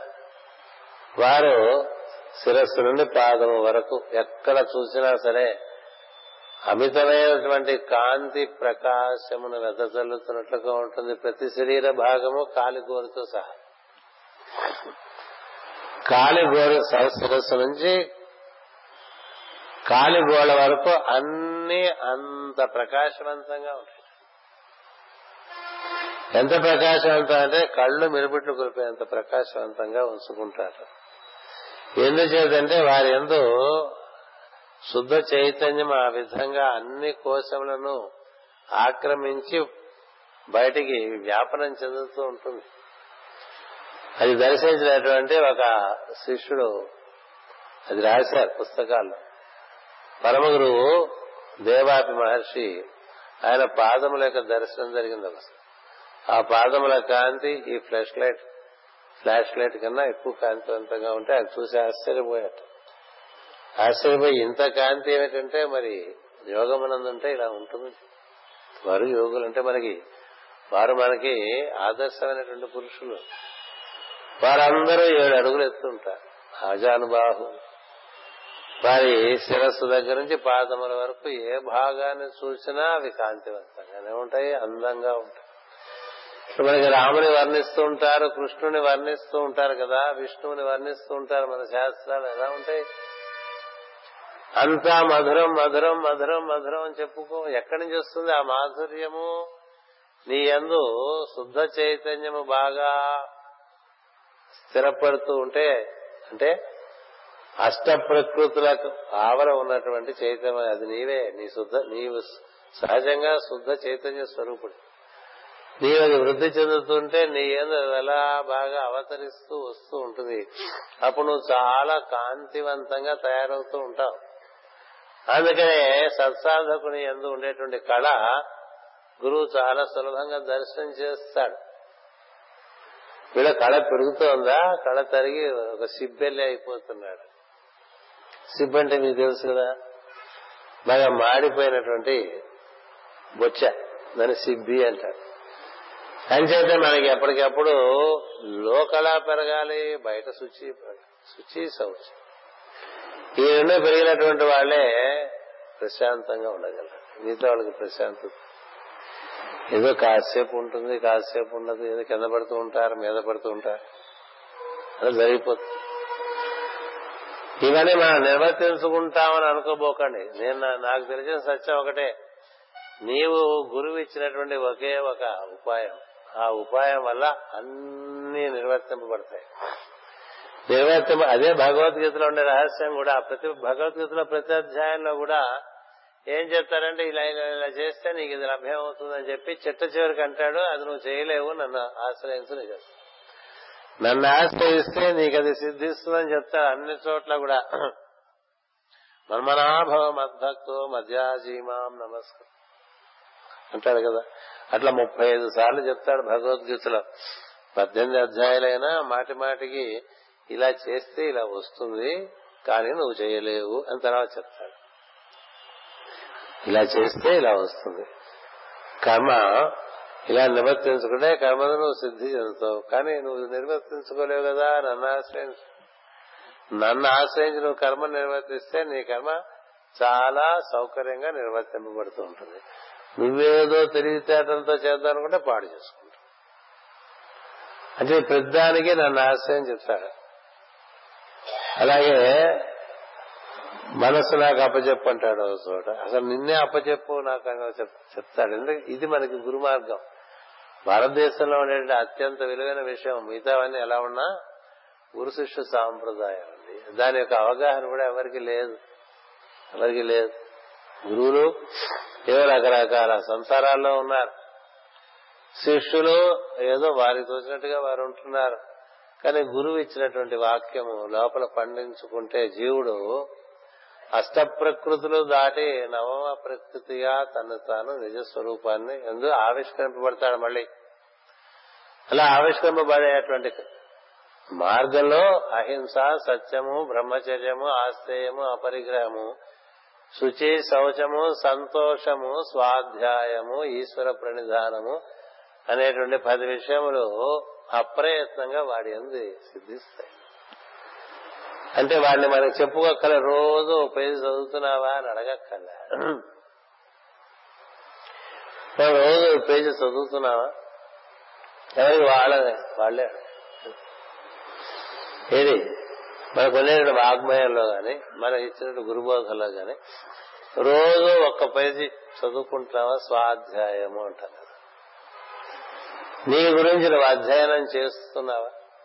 ప్రతినిత్యం నీ గురించి అధ్యయనం చేయాలి. ఏంటి అధ్యయనం? నీ తిరుగుళ్ళు ఎలా ఉన్నాయి? ఒకటి. నీ బావుడు ఎలా ఉంది? రెండు. నీ భావాలు ఎలా ఉన్నాయి? మూడు. వేటి ఎందు నీ ఆసక్తి? ఎక్కడెక్కడ తిరుగుతోంది మనస్సు? ఆశ్రమం తిరుగుతోందా? అంతస్తులపైన తిరుగుతోందా? వాళ్ళ గురించి వీళ్ళ గురించినటువంటి అభిప్రాయములందు తిరుగుతోందా? దివ్య విషయములందు ఆసక్తి సహజంగా కలిగి ఉన్నదా? నీకు సహజంగా దివ్య విషయములందు ఆసక్తి ఉంటే నువ్వు అనునిత్యం స్వాధ్యాయం చేయడానికి ఆ రుచి నువ్వు వరవు వదలవు. అన్నం అన్నా తింట మానేస్తావేమో కానీ ఓ పేజీ చదవటం మానేయవు అన్నం తింట మానేస్తావేమో కానీ ప్రార్థన చేయటం మానేయవు అది అన్నం తినక ప్రార్థన చేయకపోతే అన్నం తినక అని చెప్పామనుకోండి అది ఏమాత్రం పనిచేస్తుంది అంత పనిచేయదు నీకే ఉండాలి. నాకు తినటం కన్నా ప్రార్థన చేయటం ముఖ్యం తెలియాలి. నీ తినే తిరిగి శరీరం కోసం. ప్రార్థన దేనికి? నీ కోసం. ప్రార్థన నీ కోసం. కదా? ఆహారము శరీరం కోసం. అలాగే ఏవో అవి ఇవి న్యూస్ పేపర్లు చదవటానికి పుచ్చుకునే లోపల లేకపోతే మొబైల్ ఫోన్లోనో ఐప్యాడ్ లోనో అన్ని న్యూస్ పేపర్లు వస్తూ ఉంటాయి. అవి చదివే లోపల నీకు గుర్తు రావాలి ఏరా ఈ రోజు నువ్వు గురువు గారి బోధోడు చదువుకున్నావా? ఎంతమంది గురువులు ఉన్నారండి? ఎన్ని బోధలు ఉన్నాయండి? వేదవ్యాస మహర్షి దగ్గర నుంచి మనకి కలియుగంలో శంకరాచార్యుల వరకు అనేక అనేక గురువులు మనకి దేశంలో ఎన్నో బోధలు ఇచ్చారు. ఒక్క పేజ్ ఒక్క పేజ్. ఒక కంచి శంకరాచార్యుల వారు లేకపోతే ఒక శృంగేరి శంకరాచార్యుల వారు రమణ మహర్షో రామకృష్ణ పరహంసో అరవింద మహర్షో లేక మన గురు పరంపర గురువు అంటే గుర్తుపెట్టుకోండి మనదే అనుకోబోకండి. ఎవరు సత్యాన్ని దర్శించి ఆ సత్యాన్ని ప్రకటించి పది మందికి ఉదాహరణ కలిగించారో వారందరి నుంచి ఒకే గురుతత్వం పనిచేస్తుంది. ఒక్క పేజీ రోజును చదువుకుంటే నీకు స్ఫూర్తి రాదా? చదువుతున్నావా? చదువుతున్నావా నేను అడిగితే ఉపయోగం ఉంది. నీకుగా దాని ఎందు రుచి కలగాలంటే ప్రార్థన. నేను భగవద్గీత చదువుకున్నప్పుడు నాకు ఈ విషయాలు బాగా అర్థమైంది. ఆయన ప్రతి చోట శ్రీకృష్ణుడు అర్జునికి ఒకటే చెప్తాడు. మానవుడిగా నువ్వు ప్రయత్నం చేద్దాం అనేది చాలా ఉంటుంది నీ దగ్గర సహజంగా. కానీ నువ్వు గుర్తుపెట్టుకో సర్వధర్మాన్ పరిత్యజ్య మామేకం శరణం రజ అహంత్వా సర్వపాపేభ్యో మోక్షయిష్యామి వాసుచ అయస్కాంతము సన్నిధి చేయనటువంటి ఇనుప మొక్క ఏ విధంగా క్రమంగా అయస్కాంతీకరింపబడుతుందో అలాగే అనునిత్యం గురు సాన్నిధ్యాన్ని ప్రార్థన ద్వారా అందుకుంటున్న వాడికి లోపల ఆ మార్పులు వస్తూ ఉంటాయండి. లోపల నుంచే శాస్త్రములన్నీ సిద్ధింపబడుతూ ఉంటాయి యోగ శాస్త్రం నీ అందు నిర్వర్తింపబడుతుంది. తర్వాత పుస్తకం చదువుకుంటే ఒరే ఒరే ఒరే నీకు ముందుగానే ఈ విషయం తెలిసే అంటున్నావు ముందుగానే. ఆ విధంగా మనకి నీకుగా లోపల తెలిసి బయట నుంచి దానికి ఒక ఒక గ్రంథం దాన్ని రుజువు పరుస్తుంది అనుకోండి అది ఎంత ఆనందంగా ఉంటుందండి. రామకృష్ణ పరమహంస అంతా అమ్మ అనుసంధానంలో లోపలే అంతా తెలుసుకుని మాట్లాడుతూ ఉంటే అవన్నీ విన్నవాళ్ళు ఈయన బ్రహ్మజ్ఞానం నిర్ణయం చేసేసారు చూసామి ఎందుకని ఆయన మాటలు ఆయన ప్రవర్తన చూస్తుంటే ఈయన బ్రహ్మజ్ఞానం అనిపించింది ఒక బ్రహ్మజ్ఞాని ఈయన బ్రహ్మజ్ఞానం అనేటువంటిది నేను రుజువు చేయడానికి ఒక సభ పెట్టి ఆ సభలో ఈయన కూర్చోబెడతారు. కూర్చోబెడితే సభలో వాళ్ళందరూ బ్రహ్మవాదులందరూ మాట్లాడుకుంటూ ఉంటారు. బ్రహ్మజ్ఞాని ఇలా ఉంటాడు అలా ఉంటాడు. ఈయన ఒక్కొక్క సందర్భంలో ఇలా ఉండే ఉంటారు ఒక్కొక్క సందర్భంలో ఇలా ఉంటారు అన్ని చెప్పుకుంటూ ఉంటే అన్ని అయిపోయిన తర్వాత వాళ్ళు సభ అయిపోయింది అందరూ దిగిపోయారు రామకృష్ణ పరమశ వచ్చేసారు బయటికి. వచ్చేసిన తర్వాత ఏం చేశారు? ఎంతసేపు వీళ్ళని అడుగుతాడు ఒక ఆయన. ఆయన అడిగితే మీరు బ్రహ్మజ్ఞానని వాళ్ళు నిర్ణయం చేశారని చెప్తారు. అంటే ఏమిటని అడిగారు ఆయన. అంటే ఏమిటో అంటే ఏంటంటే మీరు ఉండే తీరే బ్రహ్మ బ్రహ్మజ్ఞ మరి ఆయన మాట్లాడే ఉపనిషత్తులు అయిపోయినాయి కదా. రామ గాస్పెల్ ఆఫ్ శ్రీ రామకృష్ణ చదువుకుంటే ఎంత స్ఫూర్తి వస్తుంది? రమణ మహర్షి వాక్యాల్లోంచి ఎంత స్ఫూర్తి వస్తుందండి? వస్తుంది. ఎక్కడి నుంచి వచ్చేది? తపస్సులోంచి రామకృష్ణ మహా పరమహంస చేసిన తపస్సు ఇంత అంతా కాదు. రమణ మహర్షి చేసిన తపస్సు ఇంత అంతా కాదు. తపస్సు లేకుండా ఏం కాదు. ఋషులందరూ తపస్సు చేసే ఈ సృష్టి విజ్ఞానం అంతా వాళ్ళు పొంది ఒకరితో ఒకరు వెరిఫై చేసుకుని మనకి నిర్ధారణ చేసి అందించారు. అంచేత మనకి గురువు ఇచ్చినటువంటి వాక్యం మనకి తపస్సు లాంటిది. అది నిర్వర్తించుకుంటూ ఉంటే నువ్వు క్రమంగా యమనియమములు నీలో సిద్ధిస్తాయి. సిద్ధిస్తే నీకు ఇప్పుడు ఒక స్థిరమైనటువంటి మనస్సు ఏర్పడుతుంది. ఆ మనసు దానికి ఈ చంద్రుడికి ఉండేటువంటి కళలనే దానికి ఉండవు. కదా? చంద్రుడికి హెచ్చు తగ్గులు ఉంటాయి మనసుకి హెచ్చు తగ్గులు ఉంటాయి. కానీ ఎవరైతే మనసు స్థిరపడుతుందో ఆ స్థిరముగా ఉండేటువంటి మనసు సుఖంగా ఉంటుందండి. అందుకనే స్థిర సుఖమాసనం అనేటువంటిది మనస్సులకు సంబంధించింది తప్ప శరీరానికి సంబంధించింది కాదని చెప్తారు రాజయోగులు. స్థిరముగా సుఖముగా మనస్సు ఎందుకు ఉండగలిగితే అలాంటి మనసుతో నువ్వు స్పందనాన్ని అనుసంధానం చేసుకోవచ్చు అలా కాకపోతే నీకు స్పందనం దొరకదు. మనసు స్థిరంగా లేనప్పుడు అది బయటికి పరిగెడుతూ ఉంటుంది మాటి మాట. కదా? మాటి మాటికి బయటికి పరిగెత్తే మనసు ఏం సాధన చేస్తావు?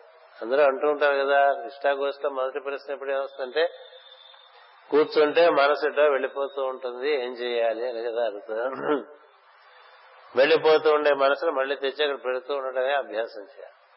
అదే అభ్యాసం. ఎన్నిసార్లు వెళ్ళిపోతే అన్నిసార్లు తెచ్చి అక్కడ పెడుతూ ఉండు అని అంచేత మనసు వెళ్ళిపోతుంది ఎందుచేతంటే దానికి యమము లేదు నియమము లేదు. యమనియమాదుల ద్వారా మాత్రమే మనసు స్థిరముగాను సుఖంగాను చెప్పిన చోటు ఉంటుందండి. యమనియమాదులు ఆచరించిన వారి అవి అలా ఉండవు. ఎందుచేతంటే ఆ మనస్సుకి పది పది గుణాలు చెప్పారు అందులో. ఈ మనసుకి కూడా ఈ దశేంద్రియములు రకరకాలుగా లాగేస్తూ ఉంటాయి. దశేంద్రియములు అంటే కర్మేంద్రియములు ఐదు జ్ఞానేంద్రియములు ఐదు. వాటి స్నేహమే ఎక్కువ మనసుకి అయి ఉండటం చేత పది పది పది విధాలుగా లాగేస్తుంటుంది మనసు ఇలా పరిపరి విధాలుగా పోతూ ఉంటుందనే గురువు నిన్న గుంజ కట్టేస్తాడు. బాగా ఊళ్ళో తిరిగేటువంటి ఒక ఒక కుక్కకి శిక్షణ ఇచ్చి ఎప్పుడు దాని ఇంట్లో ఉంచి గుంజ కట్టి దానికి ఎక్కడ మలం విసర్జించాలో ఎక్కడ మూత్రం విసర్జించాలో ఎక్కడ కూర్చోవాలో ఎక్కడ అన్నం నేర్పితే ఎంత ఊర కుక్కైనా సంవత్సరం లోపల నేర్చేసుకుంటుందండి. తెలుసా? ప్రయత్నం చేసుకోండి ఒక దానికి చక్కగా శిక్షణ చేస్తే అక్కడే మల ఉంచి వదులుతుంది అక్కడే మూత్రం వదులుతుంది అక్కడికి వెళ్ళే భోజనం చేస్తుంటుంది ఇతర సమయంలో ఒక ప్రత్యేకమైన స్థానంలో కూర్చుంటుంది. అలాగే ఒక సదాచార సంపన్నమైన శిష్యుడు పనులన్నీ చేసుకుని తన హృదయం మందు తాను కూర్చుని ఉంటాడు. అక్కడ కూర్చోవటం అనేటువంటిది అతనికి సహజంగా ఏర్పడిపోతుంది. దానికి పతంజలి మహర్షి యమనయమాదులు చెప్పాడు దానికి చెప్పినటువంటివన్నీ కూడా. ఇది అహింస సత్యము బ్రహ్మచర్యము దొంగ బుద్ధి లేకుండా ఊరికే అన్నా వస్తే అది మనము వినియోగ అందుకుందాం వినియోగం చేసుకుందాం అని అనుకోకుండా ఉంటాం. అపరిగ్రహం. పది మందికి పది రకాలుగా చేసి పెట్టినప్పుడు అటు నుంచి ఏదైనా నువ్వు వస్తే పుచ్చుకోవచ్చుట. నువ్వు ఏమీ చేయకుండా అవతరాల దగ్గర ఊరికే పుచ్చుకుంటున్నావు అనుకో నువ్వు రుణపడిపోతూ ఉంటావు అందరికీ. అందుకనే గురువుగా తయారైనటువంటి వాడు వాడు అందరి దగ్గర బాగా పుచ్చుకుంటూ వాళ్ళకి ఏం చేయట్లేదు అనుకోండి ఈ పుచ్చుకున్నవన్నీ వీటికి ఉండదు. ఏం చెప్తారండి ఇప్పుడు నువ్వు పది పది రూపాయల విలువైనటువంటి ఒక పని ఇతరులకు చేసి పెట్టి అక్కడి నుంచి నువ్వు తొమ్మిది రూపాయలు తీసుకుంటే నువ్వు ధన సంఖ్యలో ఉంటావు. ఒక రూపాయలు కూడా బాగా ధన సంఖ్యలో ఉంటావు. నువ్వు పది రూపాయలు పనిచేసి వంద రూపాయలు ఎట్లా తెచ్చుకోవాలని కదా మన ఆలోచన అంతా? అసలు ఏం చేయకుండా సంపాదించాలని కదా అనుకుంటాం ఏం చేయకుండా సంపాదించాలనుకుంటారు కదా అది అజ్ఞానం. ఏం చేయదంటే నీ దగ్గర ఉన్నది ఎంత ఇతరులకు పనిచేస్తే ఏది శరీరము మనస్సు వాక్కు ఇంద్రియములు అన్ని ఇతరుల గూర్చి వినియోగం చేస్తూ ఉంటే బాడీ థ్రోన్ టు వల్చెస్ అంటూ ఉంటారు రసాయనిక్ సిస్టమ్లో అంటే నీ శరీరము నీ ఇంద్రియములు నీ మనస్సు నీ వాక్కు ఇతరుల యొక్క వినియో శ్రేయస్సు కోసం వినియోగిస్తున్నావు అనుకో. అదే వినియోగిస్తున్నప్పుడు ఏవో కాస్త కూస్తా అటు నుంచి నీకు కృతజ్ఞత పూర్వకంగా అందుతున్నాయి అనుకో నువ్వు పుచ్చుకునేవి నువ్వు ఇచ్చేవాటికి కన్నా చాలా తక్కువగా ఉంటేనే పుచ్చుకోవాలి. అంతేగాని నువ్వు పుచ్చుకునేవి ఎక్కువైపోతూ నువ్వు ఇచ్చేవి తక్కువైపోతుంటే నువ్వు క్రమంగా రుణ సంఖ్యలోకి వెళ్ళిపోతావు. జీవితం అంతా కూడా బ్యాలెన్స్ షీట్ లాంటిది. Every transaction has its debit and credit. Let there be more credit and less debit to you. అంటే నువ్వు ఇచ్చేది ఎక్కువ ఉండాలి నువ్వు పుచ్చుకునేది తక్కువ ఉండాలి. ఇది డబ్బులనే కాదు. నీ యొక్క పరిశ్రమ అంతా కూడా ఇతరులకు శ్రేయస్సు కలిగించేది అది ఎక్కువగా ఉండాలి. అట్నుంచి నువ్వు వచ్చేది నువ్వు ఇచ్చేదానికన్నా తక్కువగా ఉంటే నువ్వు వద్దుగా తీరడానికి అవకాశం ఏర్పడుతుంది. అలా కాకుండా మనం జీవించడం అనేటువంటిది చేస్తున్న కొద్దీ అంతకంతకి మనం భూమిలో కూరుకుపోతూ ఉంటాం పదార్థంలో కూరుకుపోతూ ఉంటాం. అంచేత పతంజలి మహర్షి దొంగతనం వద్దు ఊరికే పుచ్చుకోవటం వద్దురా అని చెప్తారు. శ్రీకృష్ణుడు ఏం చెప్పాడు కర్మయోగంలో? నువ్వు బతకడమే ఇతరులకు శ్రేయస్సు కోసం బతుకుని చెప్పాడు.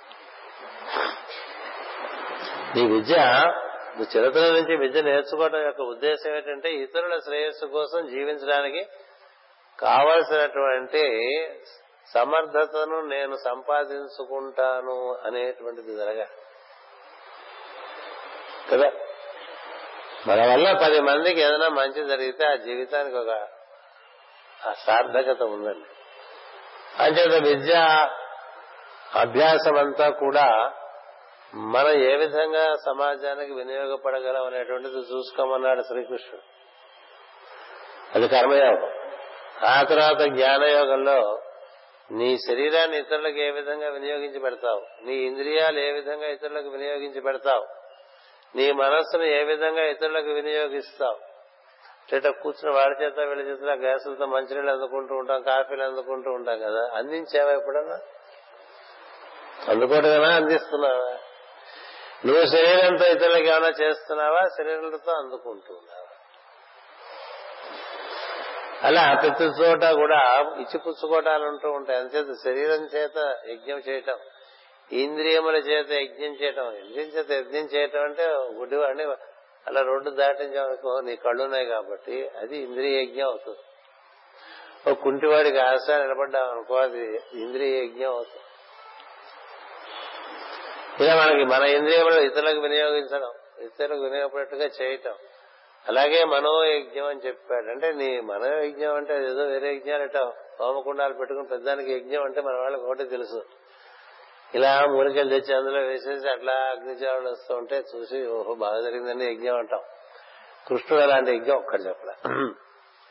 కృష్ణుడు చెప్పిన యజ్ఞం నీ శరీరమే ఒక పెద్ద వేదిక. దీని అంతా యజ్ఞాన్ని శరీరాన్ని ఇతరుల కోసం వినియోగించు. ఇంద్రియము ఇతరుల కోసం వినియోగించు. మనస్సు ఇతరుల కోసం వినియోగించు. నీ బుద్ధి కుశలత ఇతరుల కోసం వినియోగించు.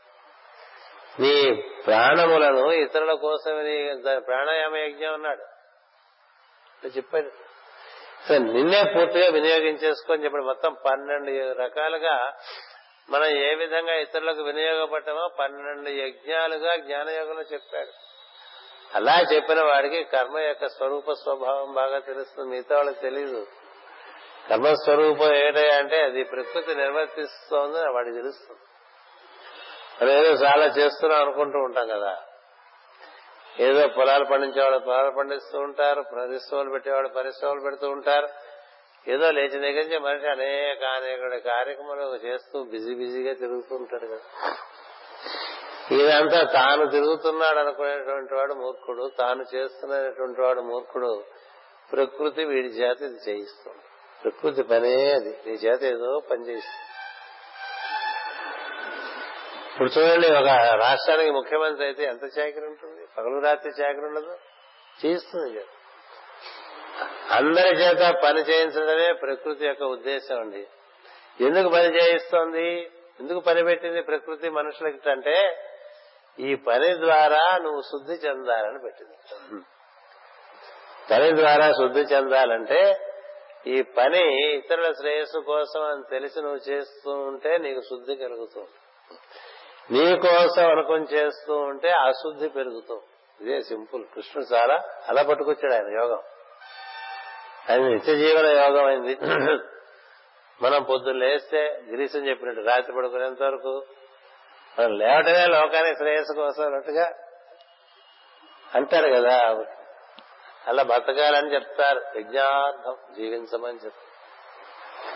ఈ యజ్ఞార్థ జీవనంలో ధర్మం నిర్వర్తింపబడుతూ ఉంటుంది. కర్మ యొక్క స్వరూపం జరుగుతుంది. అప్పుడు కర్మ నేను చేయట్లేదు అది మన నుంచి జరిపిస్తోంది. దానివల్ల నేను పదును పెట్టబడుతున్నానని తెలుస్తుంది. మనం ఇన్ని చోట్లకి ఇన్ని గురు పూజలకి ఇన్ని రకాలుగా వస్తూ ఉంటామండి కదా? ఎన్ని గురు పూజలకు వెళ్తూ ఉంటామండి ప్రతి చోటకి పడెళ్తూ ఉంటాం కదా. అదేలా అలా ఎలా వచ్చేస్తున్నారు అన్ని చోట్లకి ఎవరు పంపిస్తున్నారు మనలోని ప్రకృతే.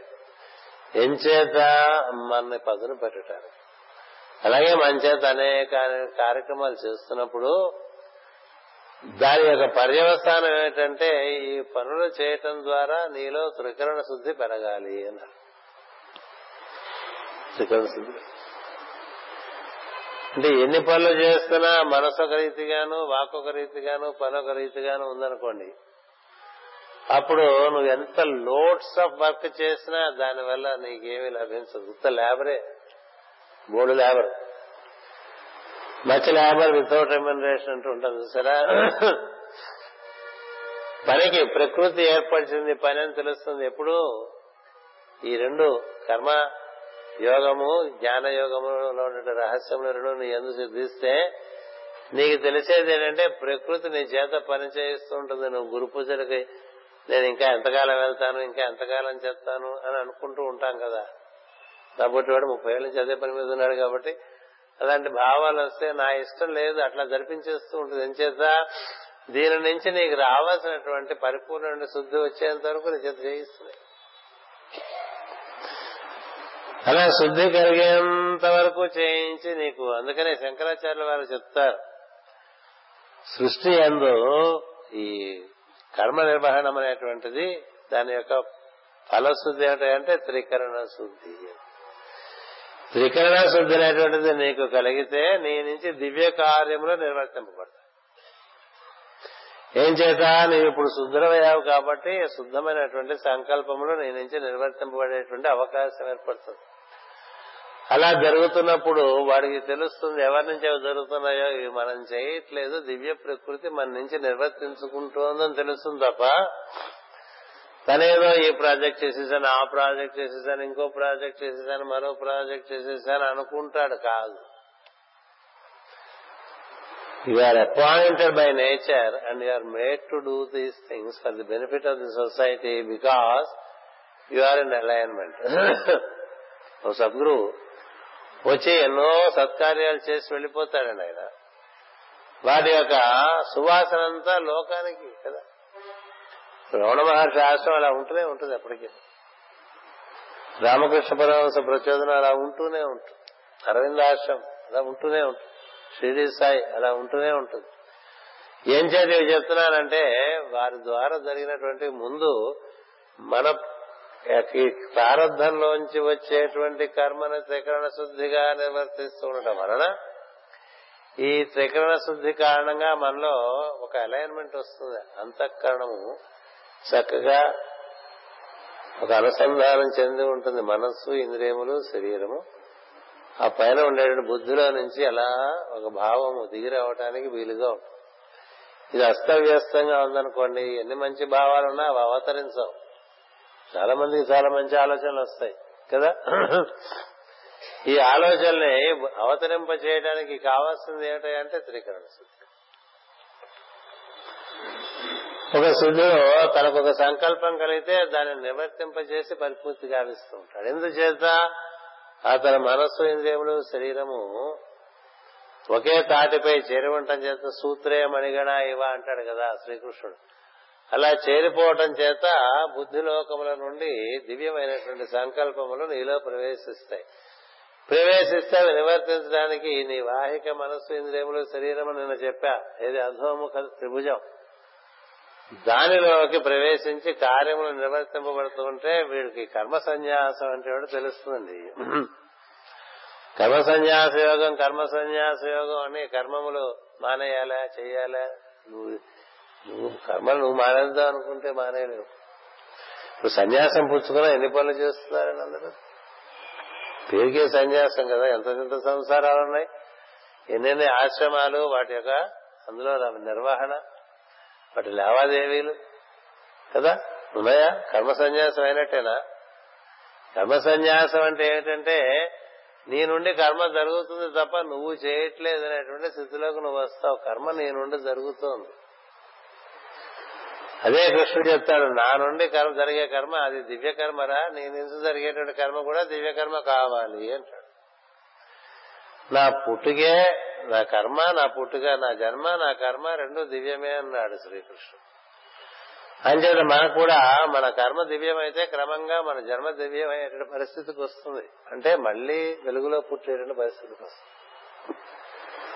అంచేత ఆ విధంగా కర్మ సన్యాసం జరిగితే అంటే కృష్ణుడు చెప్పిన రీతిలో చెప్తున్నా ఆయన ముందు పనిచేయటం అనేటువంటిది నువ్వు ఇతరుల కోసమే అనేటువంటిది పెట్టుకో మనసులో. నీకోసం కాదు. పొలం పండించడం నీకోసం కాదు. అది లోకం కోసం. వ్యాపారం చేయడం నీకోసం కాదు. లోకం కోసం. ఎంతో మంది దానివల్ల ప్రయోజనం పొందుతూ ఉంటారు. ఎంతమందికి మనం ఎన్నో రకాలుగా ఇస్తే కదా చివరికి ఏదో ఒక బ్యాలెన్స్ షీట్ ఒక ప్రాఫిట్ అండ్ లాస్ అకౌంట్ తీసుకుంటే గ్రాస్ ఇన్కమ్ లోంచి ఎక్స్పెండిచర్ పోతే ఒక ఐదు శాతం నీకు మిగులుతుంది. కదా? తొంభై ఐదు శాతం ఇతరులకు వెళ్ళింది. వంద రూపాయలు పది రూపాయలు ఇంటికి వచ్చినట్టు అంటే తొంభై రూపాయలు బయటికి వెళ్ళాయిగా అంటే తొంభై రూపాయల పరంగా నువ్వు ఎంతో మందికి ఎన్నో చేస్తే కదా నీ చేతికి పది రూపాయలు వచ్చినాయి. అది రాకపోవచ్చు కూడా ఒక్కొక్కసారి. కదా? అంచేత ప్రకృతి ఏది మన దాచుకునేవదండి తన కోసమే. ఇప్పుడు బ్యాంకులో పెట్టుకున్న డబ్బులు నువ్వు నువ్వు ఉంచు. నువ్వు- వాడు ఇంకోటి వాడికి ఉపయోగిస్తాడు కదా డబ్బు అంతేగా చేత నీతో ఉండేది ఏముండదు అంచేత నువ్వు చేసే కర్మను ఇతరుల కోసం చేస్తూ ఉంటే నీలో శుద్ధి పెరుగుతుంది ఆ చేయటంలో శరీరము ఇంద్రియములు మనస్సు బుద్ధి నిన్ను మొత్తం దానికి సమర్పణ చేసుకోవడం అనేది జ్ఞానయోగం. అలా సమర్పణ చేసుకోవడం వల్ల నీలో వికాసం కలుగుతుందని చెప్తాడు. జ్ఞానం ఎలా వస్తుంది? బయట నుంచి వచ్చి మీద పడదు. లోపల నుంచి నువ్వు తెగబడి ప్రపంచానికి ఈ విధంగా వినియోగపడుతూ ఉంటే ఈ పంచకోశములు విచ్చుకుంటూ ఉంటే లోపల ఉండేటువంటి సుందరమైనటువంటి తత్వం బయటకు వస్తూ ఉంటుంది. అట్లా జ్ఞానం అంతర్ముఖంగా ఉండి బహిర్ముఖం అవుతూ ఉంటుంది. ఏ విధంగా ఒక శిల్పంలో నుంచి ఒక సుందరమైనటువంటి విగ్రహం బయటకు వస్తుంది అలా వస్తుంది. అలా వస్తుంది. అది కర్మం. ఆ విధంగా మనకి జ్ఞానం ఏర్పడినప్పుడు జ్ఞానం యొక్క పర్యవసానం ఏంటంటే నేను చేయట్లేదు ఇది జరుగుతుందని వాడికి చాలా స్పష్టంగా తెలుస్తూ ఉంటుంది. మనం చేస్తే ఏ పని అనుకుంది మనం చేయట్లే ఆ ప్రకృతి మన చేత చేయిస్తుంది. ఎందుకని? నిన్ను రక్షించుకోవటం తన యొక్క కర్తవ్యం. అది తల్లి పోషణ. ఇది మదర్ ఆఫ్ విర్గో అంటారు. మదర్ ఆఫ్ విర్గో అంటే ఏం చేస్తుందంటే ఆ mother of Virgo it makes you as pure as itself virgin కదా ఆమె? కన్య. కన్యకా పరమేశ్వరి. ఈసారి మీకు రాశాను నా వాళ్ళు సంపాదకీయంలో. నా కన్య అని చెప్పాగా? కన్యక? కన్య వంటి శుద్ధమైనటువంటి మనసు అది ఆధారంగా ఏర్పడిన ఇంద్రియములు శరీరం ఏర్పడినప్పుడు నీ నుంచి దివ్యమైన కార్యములు జరుగుతూ ఉంటాయి? అప్పుడు నీకు స్పష్టంగా తెలుస్తుంది ఓహో మన నుంచి జరుగుతున్నాయి తప్ప మనం చేయట్లేదు అని తెలుస్తుంది సరే ఎంతకాలం జరిపిస్తే ఎంతకాలం జరిపిస్తుంది ప్రకృతి తాను సుఖంగాను సుఖంగాను ఉంటాడు. తాను స్థిరంగాను సుఖంగాను ఉంటే అతని నుంచి ఎన్నో కార్యములు జరిగిపోతుంటాయి. తాను చేస్తున్నానన్న భావన ఉండదు. అలా తీసుకొస్తాడు శ్రీకృష్ణుడు. ఏది? స్థిర సుఖం ఆసనం అనేటువంటి ఆత్మ సంయమ యోగానికి ఆ విధంగా పట్టుకొస్తాడు. రెండు యోగ విద్యలే. ఒకరు కొన్ని సులువులు చెప్పారు ఒకరు కొన్ని సులువులు చెప్పారు. ఇద్దరు చెప్పేది ఒకటే. నీకు ఇచ్చినటువంటి మంత్రాన్ని నువ్వు ఆశ్రయించాలి. నీకు ఇచ్చినటువంటి శిష్యత్వేహం సాహిమా సాధిమాం త్వాం ప్రపన్నం అని అడుగుతాడు అర్జునుడు. నన్ను శాసించు నేను ఎలా జీవించాలో చెప్పు అని అడిగితే ఇవన్నీ చెప్పుకుంటూ వస్తాడు. అంచేత ఆ విధంగా స్థిరము సుఖమైన ఆసనానికి మనం చేరడానికి ఈ ప్రాతిపదికంతా కూడా సద్గురువు సమాశ్రయంలో మనకిగా లోపల నుంచి బోధ జరిగి దాన్ని నిర్వర్తించుకోవటం జరుగుతూ ఉంటుందండి. ఇది సత్యం. అలాగే తయారయ్యారు. పాత్ర గురువులందరూ కూడా. ఇప్పుడు రమణ మహర్షి ఒక చోట కూర్చున్నారు అరుణాచల అరుణాచలంలో తపస్సులో కూర్చున్నారు వెళ్ళి. నేను చెప్పినటువంటి ఆ ఊ- ఆ ఊర్ధముఖమైన త్రిభుజం బాగా నిండా పెరుగుతూ వచ్చింది.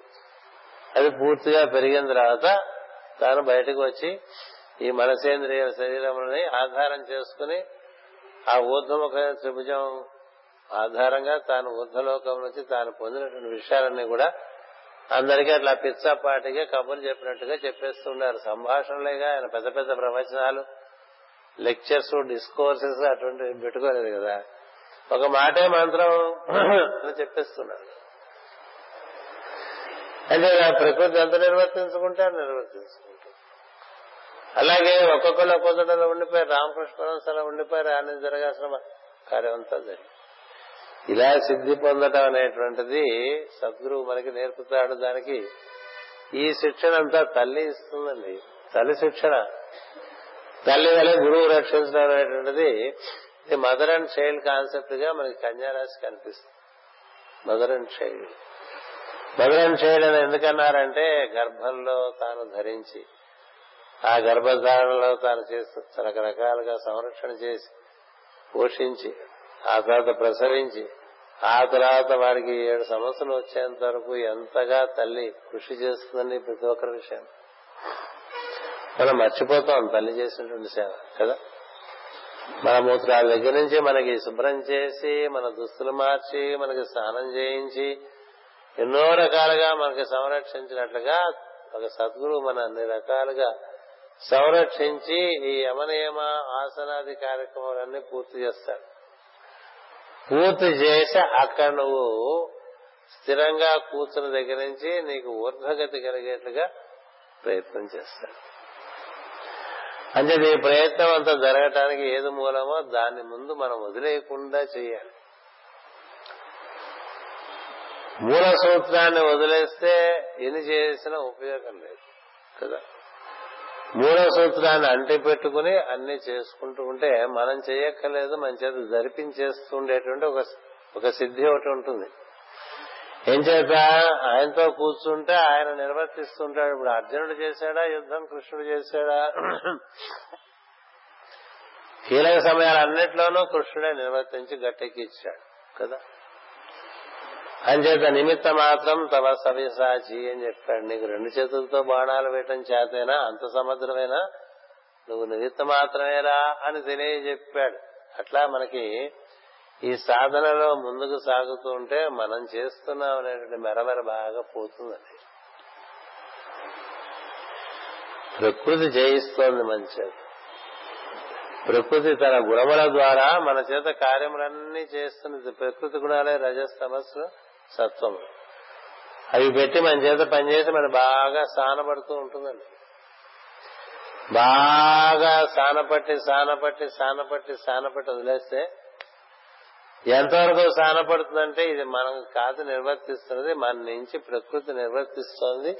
ఈ సృష్టి అంతా ప్రకృతి కార్యమే అని తెలిస్తే నీకు కర్మ సన్యాస యోగం సిద్ధించినట్టు యమ నియమాది అంగములు ఏవైతే చెప్పబడ్డాయో అవి మనకి సిద్ధించినట్టు. ఆ తర్వాత అంతర్గత పురోగతి అనేటువంటి తర్వాత సంగతి. ఇవన్నీ సద్గురువు నిర్వర్తిస్తాడు. అంచేత మనం సద్గురువుని ఆశ్రయించి ఆయన ఇచ్చినటువంటి చాలా ఆయన సద్గురు గొప్పతనం ఏంటంటే ఎన్నో రకాలుగా మన వాంగ్మయం పెద్ద అడవి అంత ఉంటుంది. ఆ మూల సూత్రాలన్నీ అందులో ఉండేవన్నీ తీసుకుని చక్కగా ఒక ఏమంటారు? క్యాప్సూల్గా ఏర్పాటు చేస్తాడండి అందులో అన్నీ ఉంటాయి. క్యాప్సూల్. ఈ మాత్రం మింగు అన్ని జరుగుతున్నాయి సర్వరోగ నివారణ ఒక మాత్ర ఇచ్చారనుకోండి అది వేసుకుంటే అన్ని పోతాయి కదా. చాలా మాత్రలు మింగుతున్నాం ఇప్పుడు. బోల్డ్ మార్కెటింగ్ జరుగుతుంది. ప్రతి వాళ్ళు చెప్తారు ఇది మింగితే అది అదే కాదు ఇది ఉండదు. చాలా మాత్రలు వచ్చేసినాయి ఈ మాత్ర ఒకటి మింగితే మీకు బీపీ ఉండదు మీకు షుగర్ ఉండదు మీకు బ్లడ్ మీకు కిడ్నీలు బాగుంటాయి మీకు లివర్ బాగుంటాయి మీకు డైజెషన్ బాగుంటుంది మీకు ఊపిరితిత్తుల్లో నీళ్ళు జారం అన్నిటికీ ఒకటే మాత్ర అంటాడు. అంటే మనం కొనేసుకుంటాం కదా.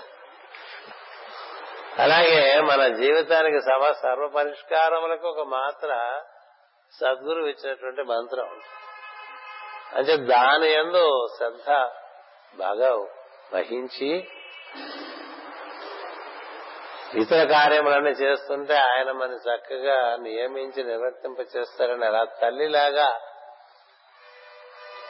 మన సంరక్షించుకుంటాడనేటువంటి విషయాన్ని ఏ విషయం రకరకాలుగా చెప్పుకుంటాం. ఎప్పుడు భాద్రపద మాసంలో ఇక్కడ కలుస్తాం కదా పోనీ భాద్రపద పదంగా చెప్పుకుందాం అని నేను చెప్తున్నా. అలాగే కదా వినాయకుడిని తయారు చేసుకుందాం. అమ్మవారు ఆ తర్వాత ఎవరయ్యాడు? శివస్వరూపుడు అయ్యాడు ఆయన కదా? అలాగే మనం కూడా శివస్వరూపులు అయిపోతాం. అది ప్రకృతి యొక్క కార్యక్రమం. ప్రతి జీవుణ్ణి ఒక శివస్వరూపుడుగా తయారు చేయడం అనేటువంటిది ఆమె యొక్క యజ్ఞం. అందుకని ఈ సృష్టి అందు అనేక అనేక కార్యములు ఏర్పాటు చేస్తుంది. అందుకనే దీని కురుక్షేత్రం అన్నారు. ఈ కురుక్షేత్రంలో మనం చక్కగా నిర్వర్తించుకోవడానికి సరైనటువంటి మార్గదర్శిగా మనకి సద్గురువు మిగిలి ఉంటాడని చేత అది గురుమహిమ. అంచేత గురువు అతను సకల దేవతా స్వరూపుడు సకల గ్రహ స్వరూపుడు. అతనే పరతత్వములకు ప్రతీక. అయి ఉండటం చేత అతను నడిపించినట్లుగా మనం నడుస్తూ ఉంటే దారిలో అన్ని చూపిస్తాడండి. నువ్వేమీ తెలియని వాడిగా తన దగ్గరికి చేర్చుకోకుండా నీకు అన్ని తెలిసిన వాడిగా బ్రహ్మమును చేరుస్తాడు. అలా మనకి బహుముఖములుగా మనం వికాసం చెందుతూ శుద్ధ చైతన్య స్వరూపులుగా మనం ఎలా ఉన్నామో మనకు తెలియజేసేంత వరకు కూడా ఆ సద్గురువు ఎవరో మనం నడిపిస్తూ ఉంటాడనేటువంటిది ఈ భాద్రపద మాస కథలో మనకు మనక గర్భధారణము ఆ తర్వాత ప్రసూతి ఆ తర్వాత బాల్యము అదే బాల్యమనే బాలమంత్రం అంటారు. ఆ బాలమంత్రం అయిన తర్వాత ప్రౌఢ మంత్రం ఇస్తారు. ఆ తర్వాత కుమార మంత్రం ఇస్తారు. ఇట్లా మూడు స్టేజ్లో నువ్వు పదహారు కళలతో పూర్తిగా ప్రకాశించేంత వరకు కూడా నీకు సాధన జరిగేట్లుగా తల్లి వలె తండ్రి వలె గురువు నిర్వర్తిస్తూ ఉంటాడు. సాయంత్రం ఇంకొన్ని మంచి విషయాలు చెప్పుకుందాం. స్వస్తి ప్రజాభ్య పరిపాలయంతాం న్యాయేన మార్గేణ మహిమహేషా. గోబ్రాహ్మణేభ్య శుభమస్తు నిత్యం. లోకా సమస్తా సుఖినో భవంతు. లోకా సమస్తా సుఖినో భవంతు. లోకా సమస్తా సుఖినో భవంతు. ఓం శాంతి శాంతి శాంతి. ఈ గురు పూజల సందర్భంగా ఒక చిన్న బుక్ మార్క్ ఒకటి బాలమురళి కోరటం చేత ఇవ్వటం జరిగింది. దాని ఆయన ప్రచురించి అందరికీ పంచుతున్నారు. అదొకసారి చదివించి చదివేసి వివరించకుండా వదిలేస్తాను. Bring order and rhythm to every act in daily life క్రమబద్ధమైన దినచర్య సాధనకు ప్రధానము అన్నాం. అది క్రమబద్ధం అనేది కర్మబద్ధం అని పడ్డది. అలా కూడా పర్వాలేదు కానీ క్రమబద్ధమకు దినచర్య సాధనకు ప్రధానము. Bring order and rhythm to every act in daily life అనేటువంటి ఒక వాక్యాన్ని ఇవ్వడం జరిగింది. అందరికీ పంచుతారు పంచుకోరు